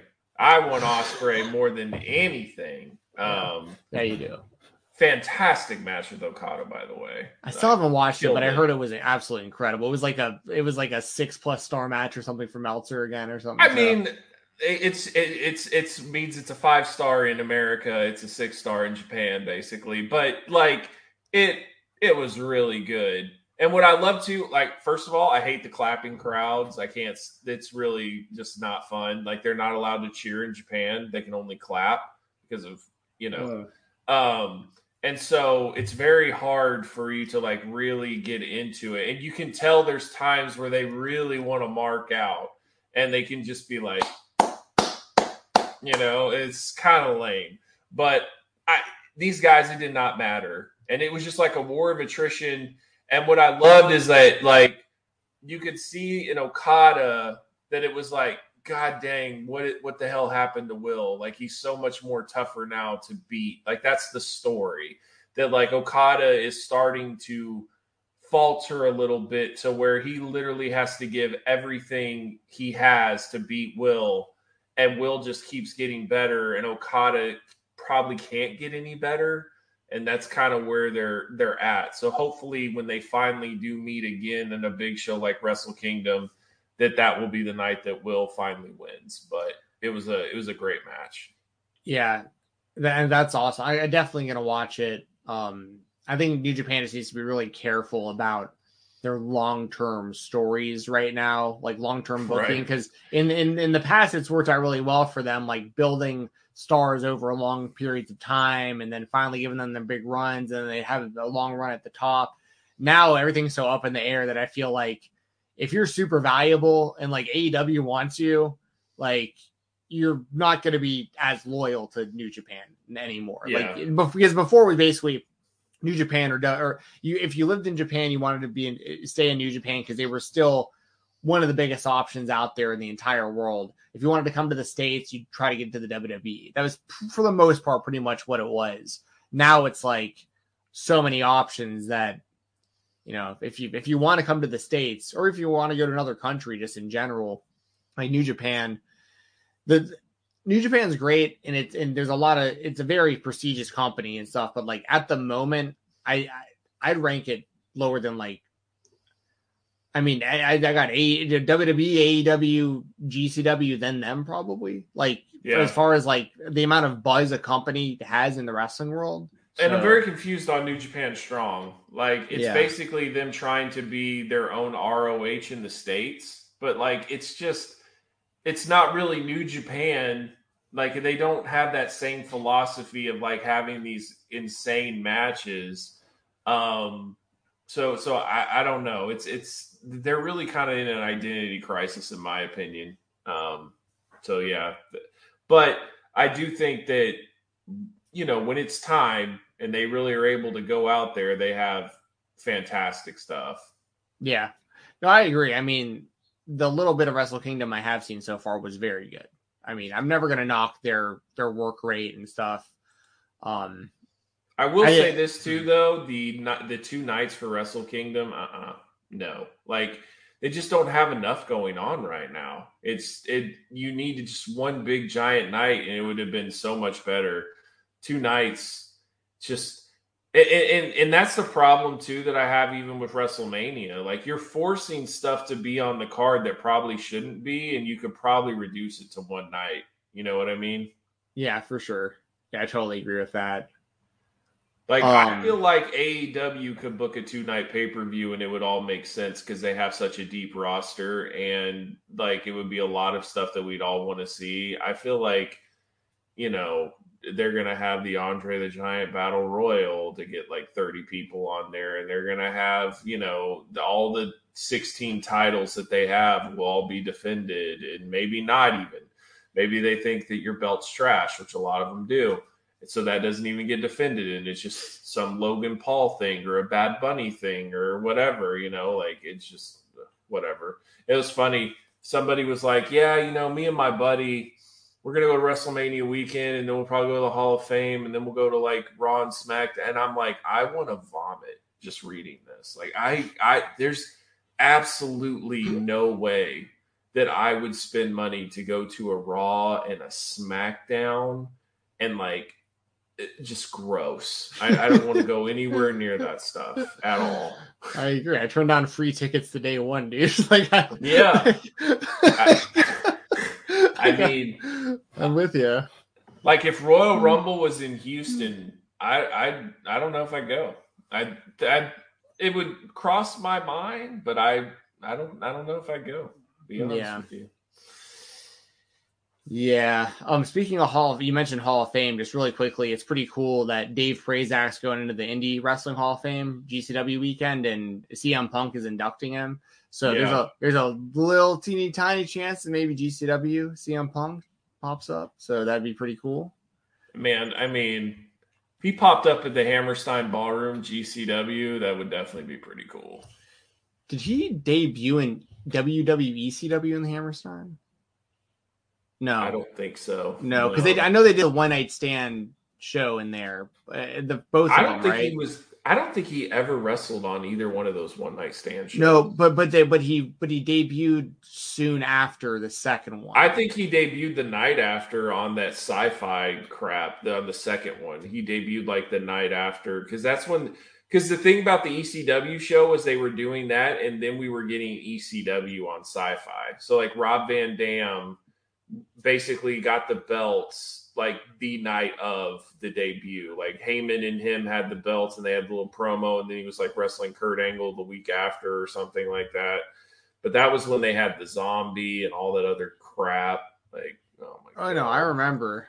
Um, yeah, but it, they're saying in the chat he did. Yeah, it was against Justin Credible for sure. I think that wasn't Hammerstein because I remember that being. I think that was that Maybe. building.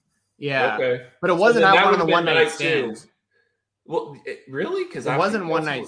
It wasn't You one sure? night. It was ECW on sci. It had to have been ECW on Sci-Fi. The only other time they did that was when it was Big Show and Batista, and they got the "You both suck" chant and changed the channel chant. That was- that was the other show. That was the show. Yeah, yeah. Perfect. Yeah, that was a disaster. That whole ECW stuff was awful.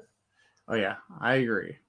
you want to talk about false advertisement? Holy crap! Like you give us one night stand, and then they're like, "You're gonna get this weekly," and then it's just like the most WWE like like you want to talk about fans and Vince like losing trust on Vince. Like that was that was a moment there where it's like, wait a minute, this guy might not be a genius after all, or this is a really, really bad like program here. Like what happened? So yeah. Yeah, two things I'll say about that really quickly. One, a lot of the blame unfortunately does fall on Rob Van Dam, like because they were going to build the whole Yeah. thing around him, and then he got caught. Even though I don't care about people smoking weed, obviously, but like it Right. put the company in a bad spot. And two, that's the first time I ever saw Brooke Adams on television. So um, she was a part of the the Extreme Expose with Kelly Kelly. Um, I can't remember who else was a part of that, but I definitely remember Brooke Adams was um, my favorite uh, TNA knockout in history. So Brooke Tessmacher. So shout out to that. Um, we want to talk about action figures soon because we're Yeah, gonna, we got- we We're gonna run out of time. time. Yeah. So let's let's get into this. I'm curious to see what you got. We have not talked about this at all. Um, I've made my list. We have whatever figure we choose, we have to own it.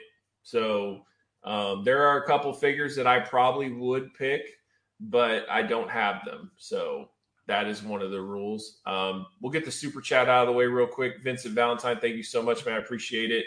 Will Matt Cardona get John Cena one night stand 2006 level heat at Hammerstein? Not only that, I he absolutely will, but I think he will be dressed up like John Cena. I, I just Yeah. that's something that he would do. So he was gonna, he's gonna, you can't see me in the whole thing. I, I truly believe that he will do something like that. I completely agree. And yeah, he's gonna have a ton of heat.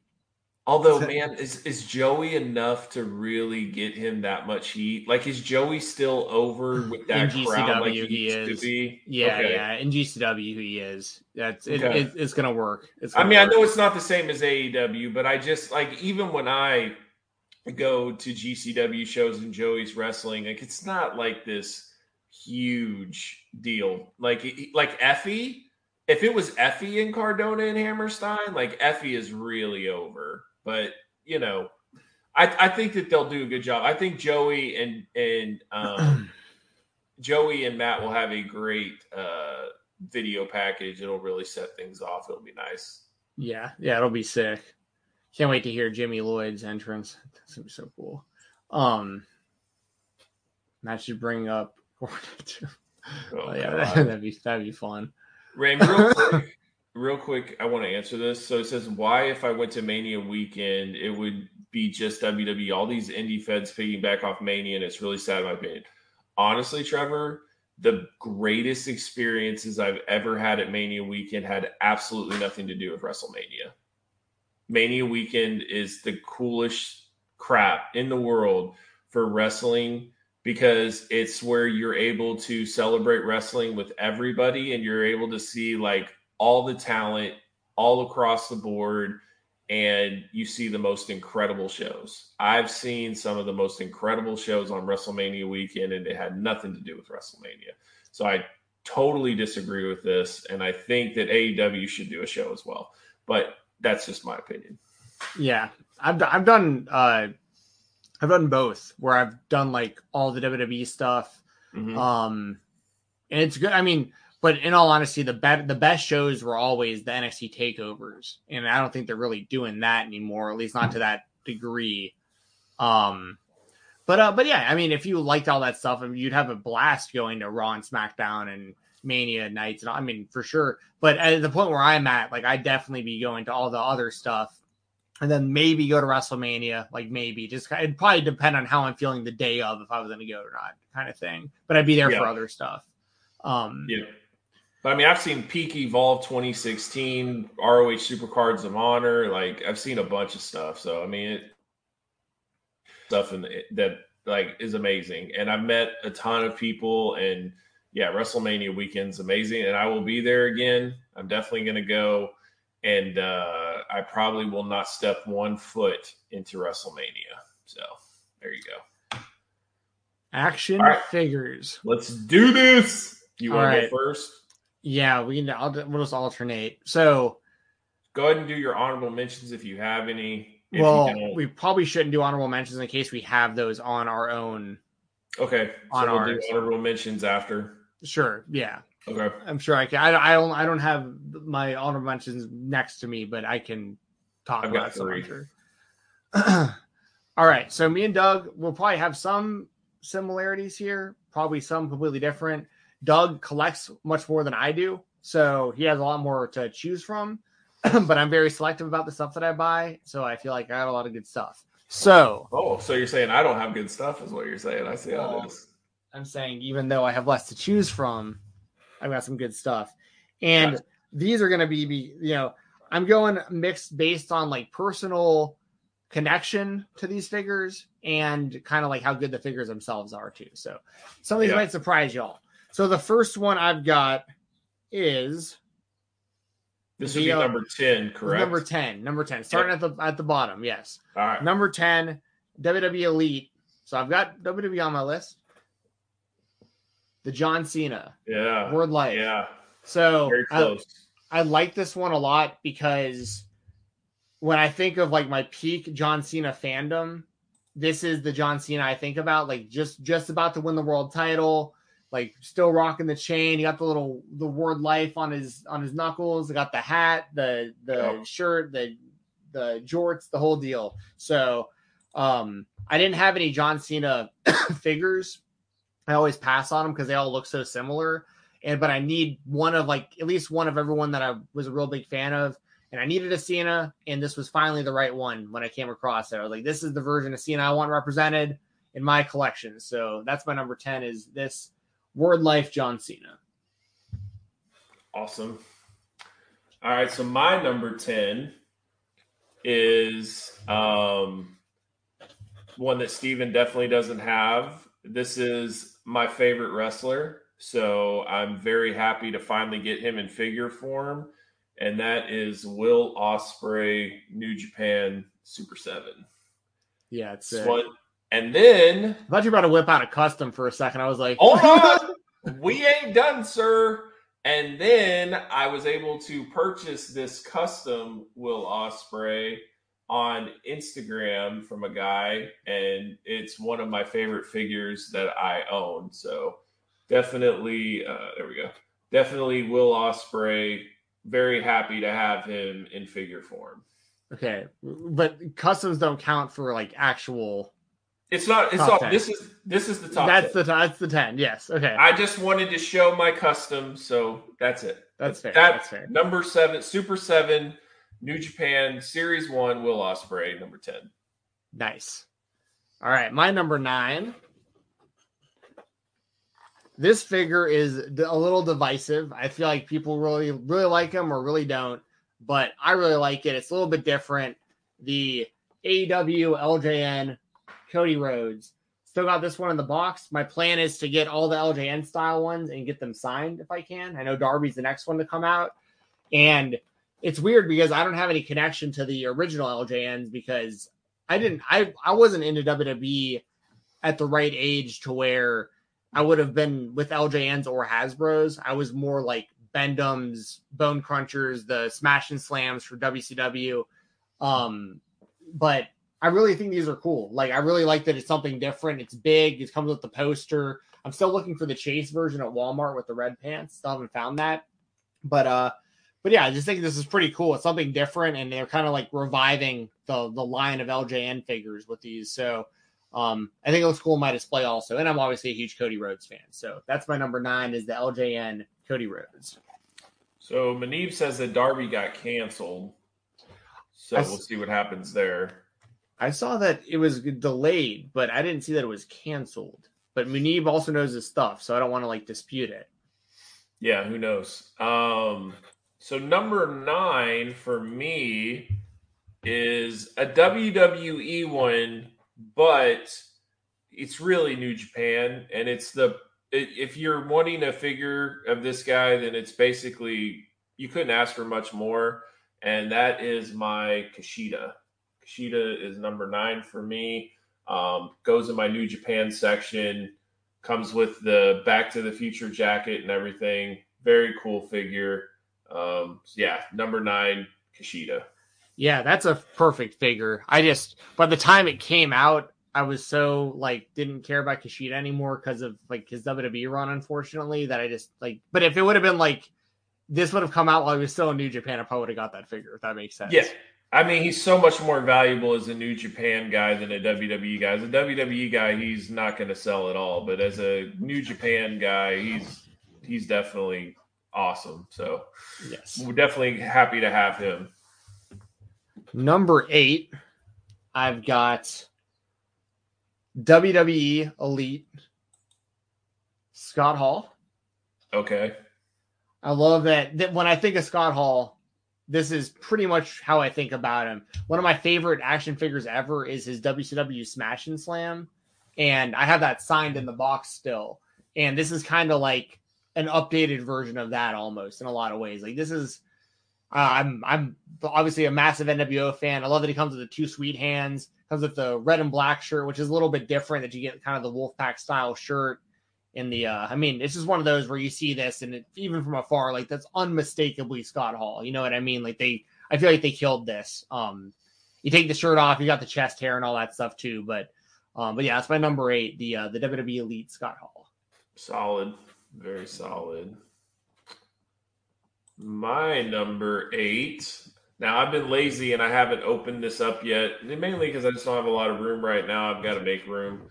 Um, but it is the Ultimate Edition Stone Cold Steve Austin. I own that figure as well. That's a great figure. And just the accessories alone, definitely wish you could do the middle finger, but you understand why you can't. Um, one of the cool things about this too is the shirt doesn't have the Velcro in the back. It's just your regular shirt you can put on them. Um, You have to actually like maneuver their arms like you're putting a shirt on. Like I Right, did it with right. mine also. yeah. Right. But it's got the belt, the blue, the the blue strap, um, microphone, three heads, hat, vest. It's it's the perfect figure if you don't have a Stone Cold figure. The Ultimates are pretty incredible. Like I I absolutely love the Ultimates. So number eight, Stone Cold Steve Austin. Yeah, that's a great one. That one is definitely one of my honorable mentions. Barely barely missed my list, but that was one that I was definitely that I was definitely thinking about. My number what's it, seven? My number seven figure is the TNT title version of Darby Allin. Okay. I think it's cool. The the title belt looks kind of big, but he's also kind of a small guy, so like it doesn't really bother me. And this is like it's just perfect. Like it, it looks exactly like him. He got the the paint, the body paint. He got the jacket. Um, like I said, the world title or the TNT title comes with this sweet uh kind of uh tech deck style skateboard that you know. I mean, it's perfect. Like uh, this is basically a repaint of his first AEW figure but I feel like they nailed it even more with this one, with just the, the body paint style, and of course coming with the uh, the TNT Championship and all that, and it's pretty good scale too, because when he's standing next to some of the other AEW guys, he's shorter, which is how it should be, and they even have him with his painted fingernails and drug free, free across his uh oh no they don't have the drug free on his uh, on his uh, hands actually in this one which is interesting. They have it on his other one. But uh but yeah this was a great figure. So i've got the darby Allin as my number seven Nice. Uh, okay, let's see here. My number seven is Orange Cassidy. I just think that this is a very cool figure. The fact that you can put his hands in his pockets, um, the way that they have the jacket attached to the shirt, you can take the shirt off, you can take sunglasses off. It's just the perfect um, Orange Cassidy figure the problem that they're going to run into is future Orange Cassidy figures are all going to have to look somewhat similar, and then it's kind of going to get stale. But when you very first get Orange Cassidy in figure form, this right here is is definitely where it's at. yeah, the next Darby coming out looks like he just has a different T-shirt on. I think it's like yeah. the only difference. So right. Um, so that was number seven. So number six, I have another WWE Elite and this is going to make a lot of sense considering who I've picked so far. My number six is WWE Elite Kevin Nash. Yeah. Yeah. Got to have Scott Hall and Kevin Nash together. Part of what put this over the top for me is the outsider shirt. I just think, like, when I think about Kevin Nash, this is the exact Kevin Nash I think about in my head from when I was a kid. Like, right. Outsider shirt, bandana around his head. He's taller than like all the other figures I've got. So, like, the scale's good. He's got like the red tassels on on the side.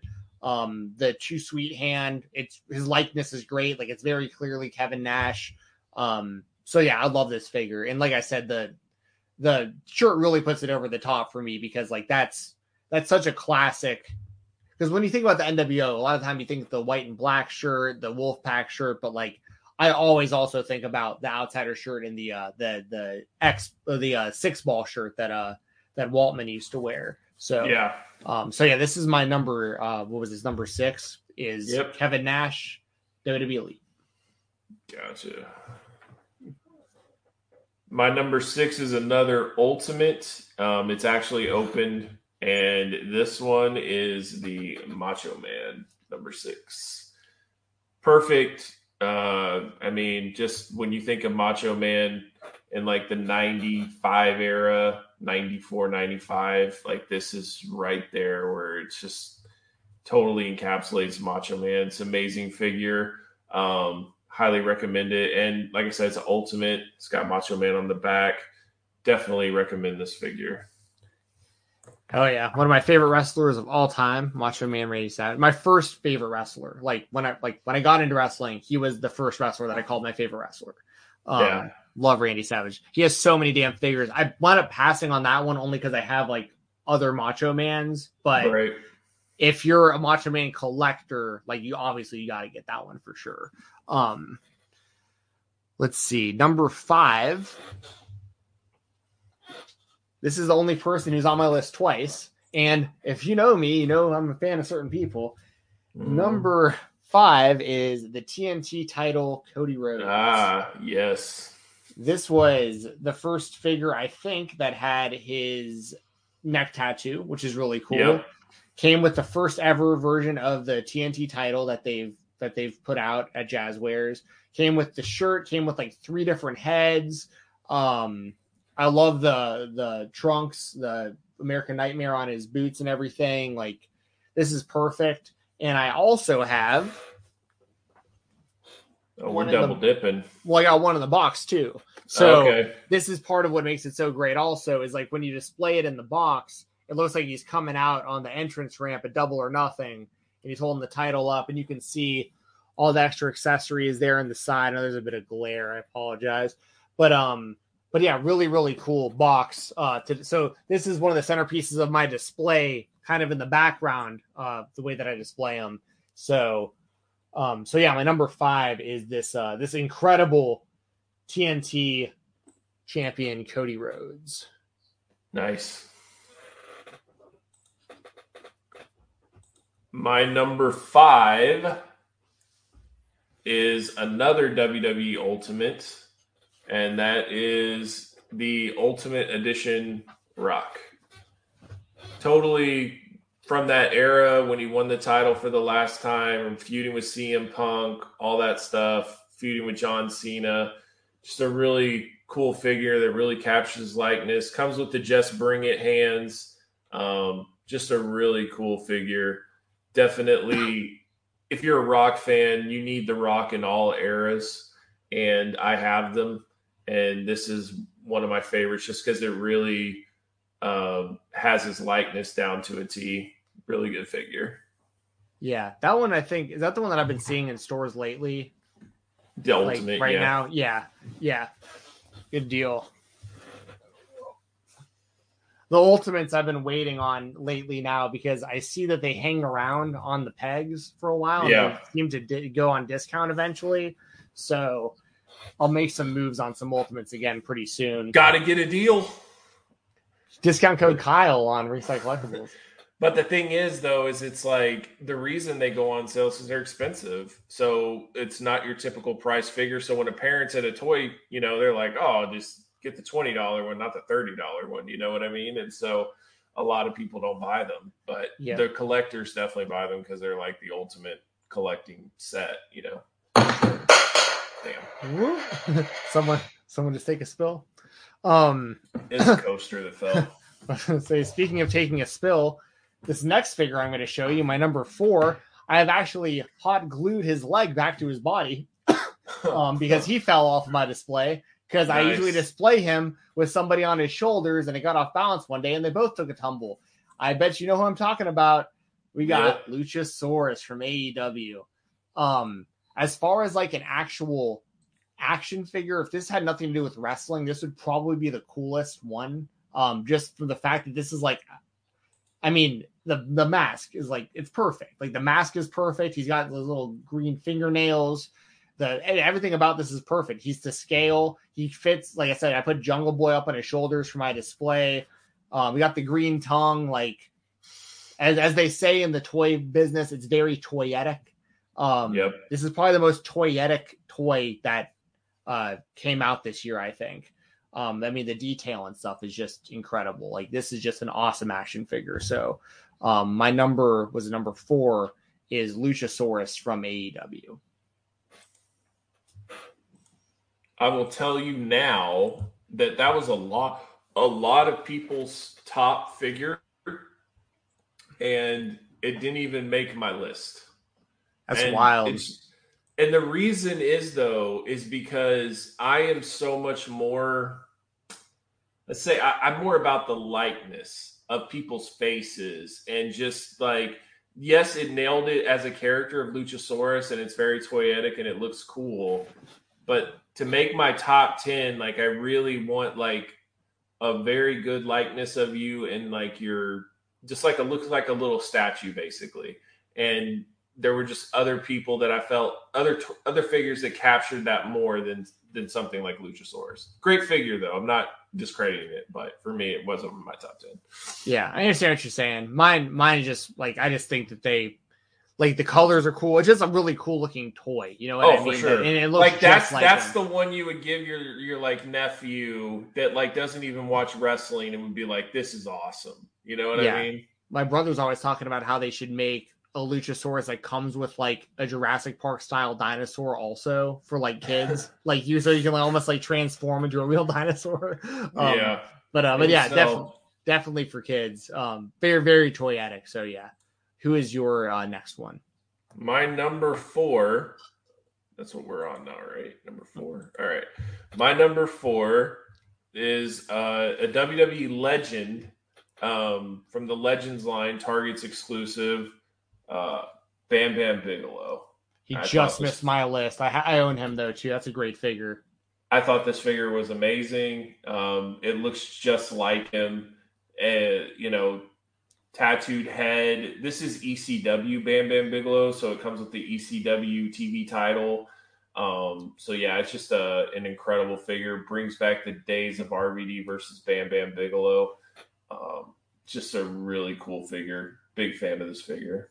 Yeah, I, I still have him displayed on my on my shelf the same way he comes in the uh, in the packaging where he's like holding the title over his head. Um, Yep. he looks great on my display. Yeah, I that one barely missed my list. That was that was one that was definitely on my radar. Also, awesome figure. Um, and I think that's the first time they had done that ECW title. I think too, like that specific Yep. type of TV title. is. It is. It's awesome.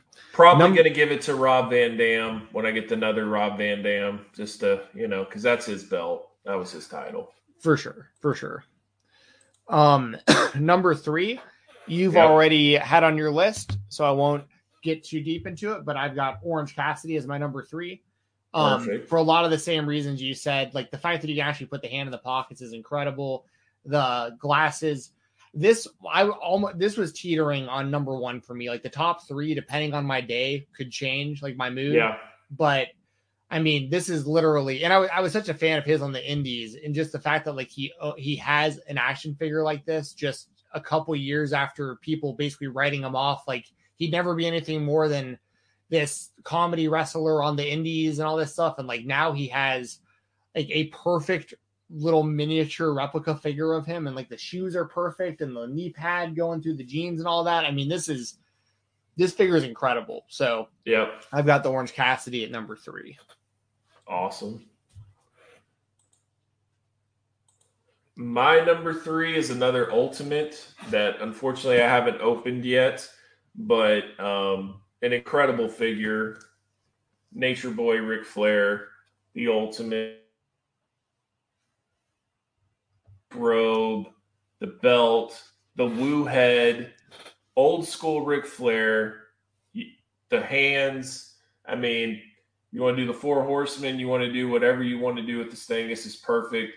Honestly, I love AEW Jazwares. I love AEW figures, but there are no better figures than the Ultimate Edition figures. The W the WWE Mattel Ultimate Edition figures are easily my favorite. They're they're just incredible figures. Definitely recommend them.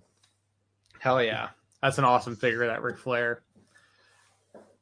Number two. This is a new one that just recently came out from All Elite Wrestling.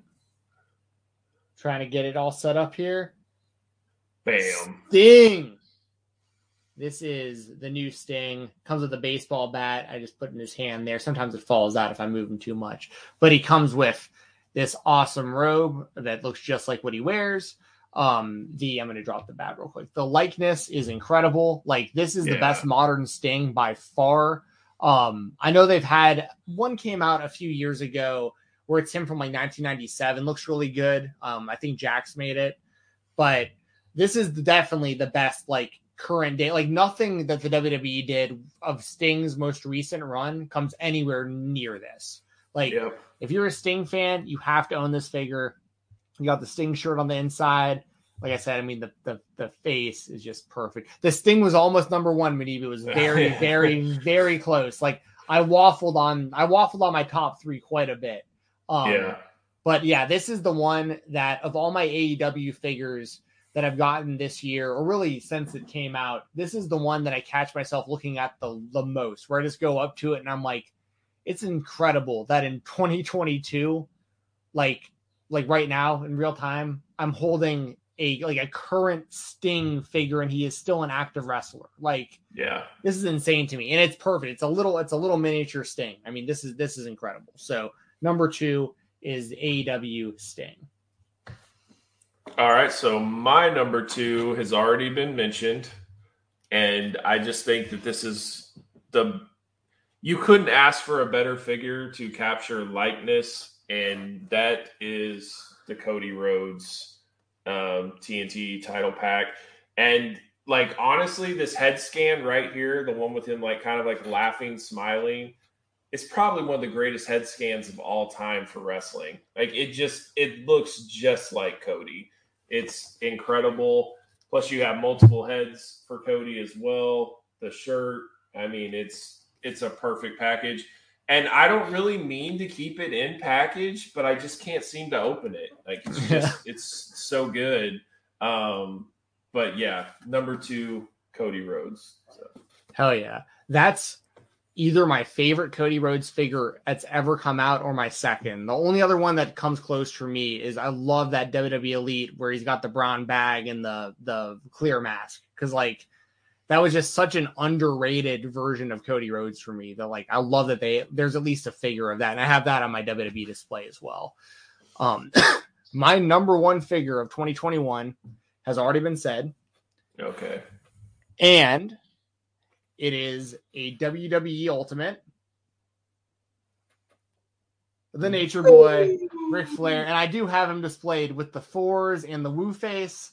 With amazing, with the I mean, come with came with the WCW World Heavyweight Championship. The robe really puts it over the top. Like this robe is perfect. Like this yeah. is a little mini replica. I mean, like this is this honestly might be the best action figure I own. Like of like not just this year, like this is this is as good as it gets, I think, right now for capturing exactly what someone looks like.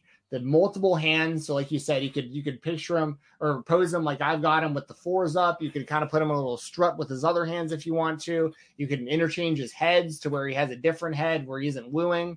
Um, you can close his robe, you can open his robe, you can have him wearing the title, not wearing the title. He's got blue trunks underneath, Nature Boy on the back with all the all the you know uh, whatever you call them, the boas, the feathers and whatnot attached to it. Um, and in my display, he stands right next to Charlotte in her robe, which I think is pretty cool too. So, um, yeah, this is the best action figure I think of 2021. Is this this Ultimate Edition Ric Flair? I just I think this is just absolutely incredible. Amazing figure, and I don't know if you've ever seen Hot Toys before, but like it's starting to get to like miniature Hot Toys level, which I absolutely love. Like so realistic looking, so like just a statue that like really represents who they were in their prime or whatever or, or for that era it's just they look incredible um, and they just keep getting better and better so screw NFTs. I'm not buying no digital toy for my metaverse universe. I'm trying to actually hold these suckers. So whatever. But I'm not. I I will be investing in more NFTs at Dave and Buster's tomorrow. So uh, no, just, just, keep that in mind. Where does an NFT go? Where does an NFT go? Take, take way too much time to explain. You okay, just got to do. Next, yeah, yeah. We'll go. We'll go on something else.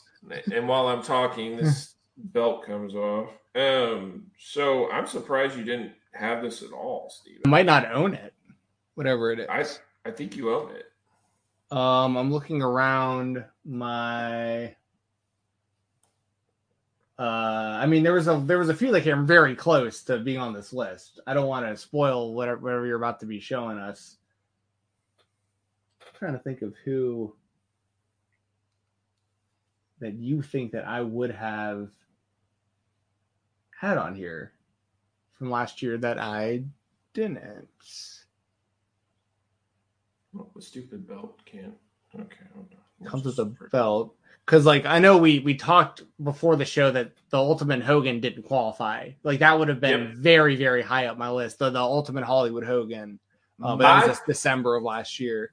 My figure of the year is the wrestler of the year, Kenny, Kenny Omega. Omega. I thought about that I, one too. Yep. I love this figure. The uh the tights, the boots, everything is heavily detailed. It it just looks incredible. The hair is awesome. The it's it's really like the the first like natural hair that looks legit from the un, uh, this is unrivaled season or series one. But yeah, this is unmatched. Easily, unmatched. unmatched. Yeah, that's right this is easily um, my favorite Kenny Omega that I own. This is the belt collector Kenny Omega, in my opinion, and uh, yeah, this is my wrestler wrestling figure of the year. Yeah, that one was very close to making my list. Um, he's that's the Kenny that I have wearing a title belt in my display. Like out of out of all of his figures so far with AEW, um, because there's already been one, two, three, four of them that I own. That that's the one that wears the title belt on my my title belt shelf. So, um, yeah, that's an incredible figure. Um, who do we have on some uh, some more honorable mentions that you want to bring up? So I had three. I have the Ultimate Cena. Yeah, that's out right now in stores. Very, very cool figure. Definitely recommend that. I have the Kevin Nash. Yep. That was my honorable mention there. And my Jericho set. That Definitely one, think it captures the Le Champion era and uh, very good likeness to Jericho. So definitely a fan of this one as well. yeah, those were all on my radar big time. I have uh the white. I have my that Jericho in the white jacket and glasses with the title belt on in my display. Um, there's so many that I'd want to go over that I just it would take way too much time. I want. I, I'll shout out. I think the uh the Tay Conti from uh the Unmatched uh, series two is really really good. Her and Wardlow both are really good figures. Um, this one is kind of random, but I'll take this right off my wall. This micro brawler, I love this. This Kevin Nash as Super Shredder, Nice. like that's pretty badass. Um, and it sits right above my actual NECA uh Super Shredder um in the box still. Um, Shida Shida, was a good one. She is, and she comes she in with the world title as well. Um, there was a lot of really good figures, uh, but those would kind of be the ones I think that I I, I got a I got a Owen Hart micro brawler that's pretty cool too. And my and my customs here, just real quick. Yeah. Matt Cardona from GCW when he faced Nick Gage, and the guy even like was able to print on what was on his pants and everything. Like really amazing stuff. Got a really good deal on this. And then this one is Shawn Michaels from WrestleMania or from SummerSlam 2002 when he faced Triple H in the street fight. Um, really well done, painted. It's a it's an awesome figure. They haven't made that figure. They have not, not at all. That's surprising.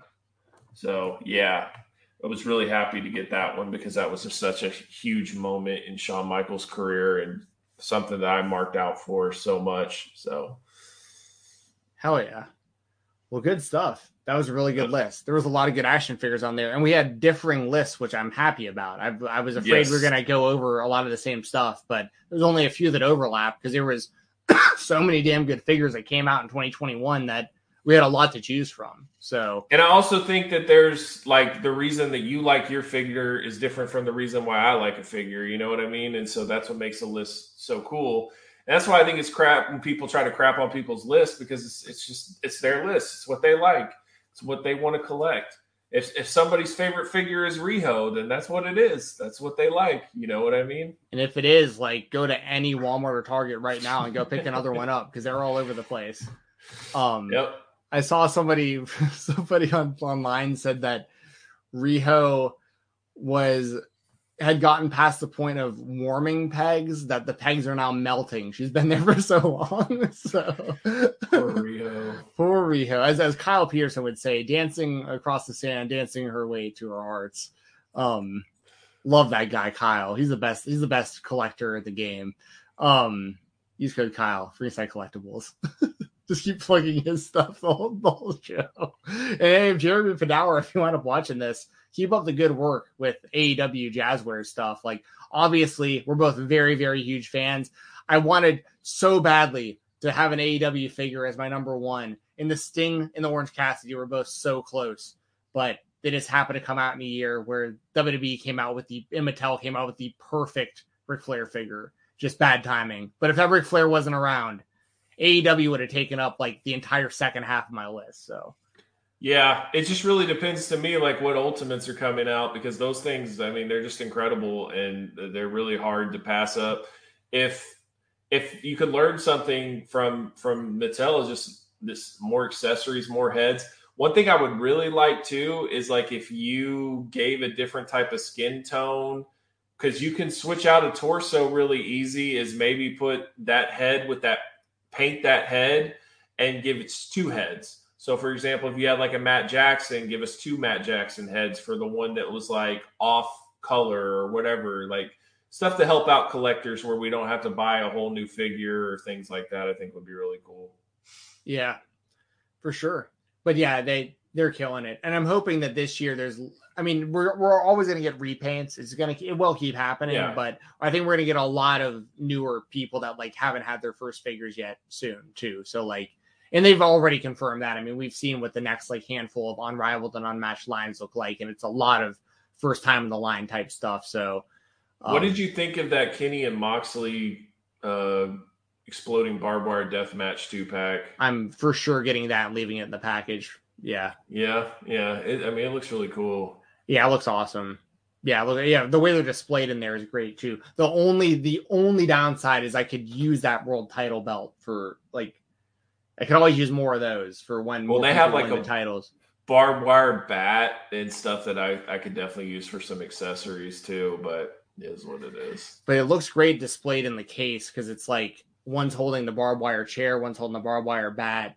Um, they both have their shirts on and like the blood on their faces with like crazy expressions on their face. Like, First real company that's really embraced blood in a in a like you you got to think they're going to do Bryan Danielson and Hangman in a blood match. You know what I mean? yeah, blood and guts. Yeah, because they really embrace like Britt Baker now has a bloody figure, and then these two guys will have bloody figures, and then the Blood Brothers have bloody figures. I mean, never really seen that in in another wrestling company. They've tried little, you know, dabble in it, but nothing like that. they should get the rights for the figure of Nick Gage and do Gage and Jericho covered in blood from their That would be match on cool. Dynamite. That'd be awesome. would be that'd be very. It wouldn't be that bad too because they're making a Jericho Painmaker figure, which looks incredible. By the way, I will get that figure, even though I have a ton of Jericho. Painmaker's different. Um, so they already have that, so it wouldn't be too difficult. Yeah. Yeah, for sure. That'd be awesome. So yeah, I mean a lot of great figures this year. Uh very, very happy. I'm happy. we'll, we'll, we'll, we'll, say this as we start to bid you adieu. This isn't collecting, this is investing, right? Like this is there's there's there's a real reason to be doing this, and I'm not just throwing all my money away, Dad. Anyways, we'll see you next week. go Cowboys! Go Let's Cowboys. go! We're gonna take this thing. Yeah, I hope you guys win. I hope you guys win. Go Cowboys!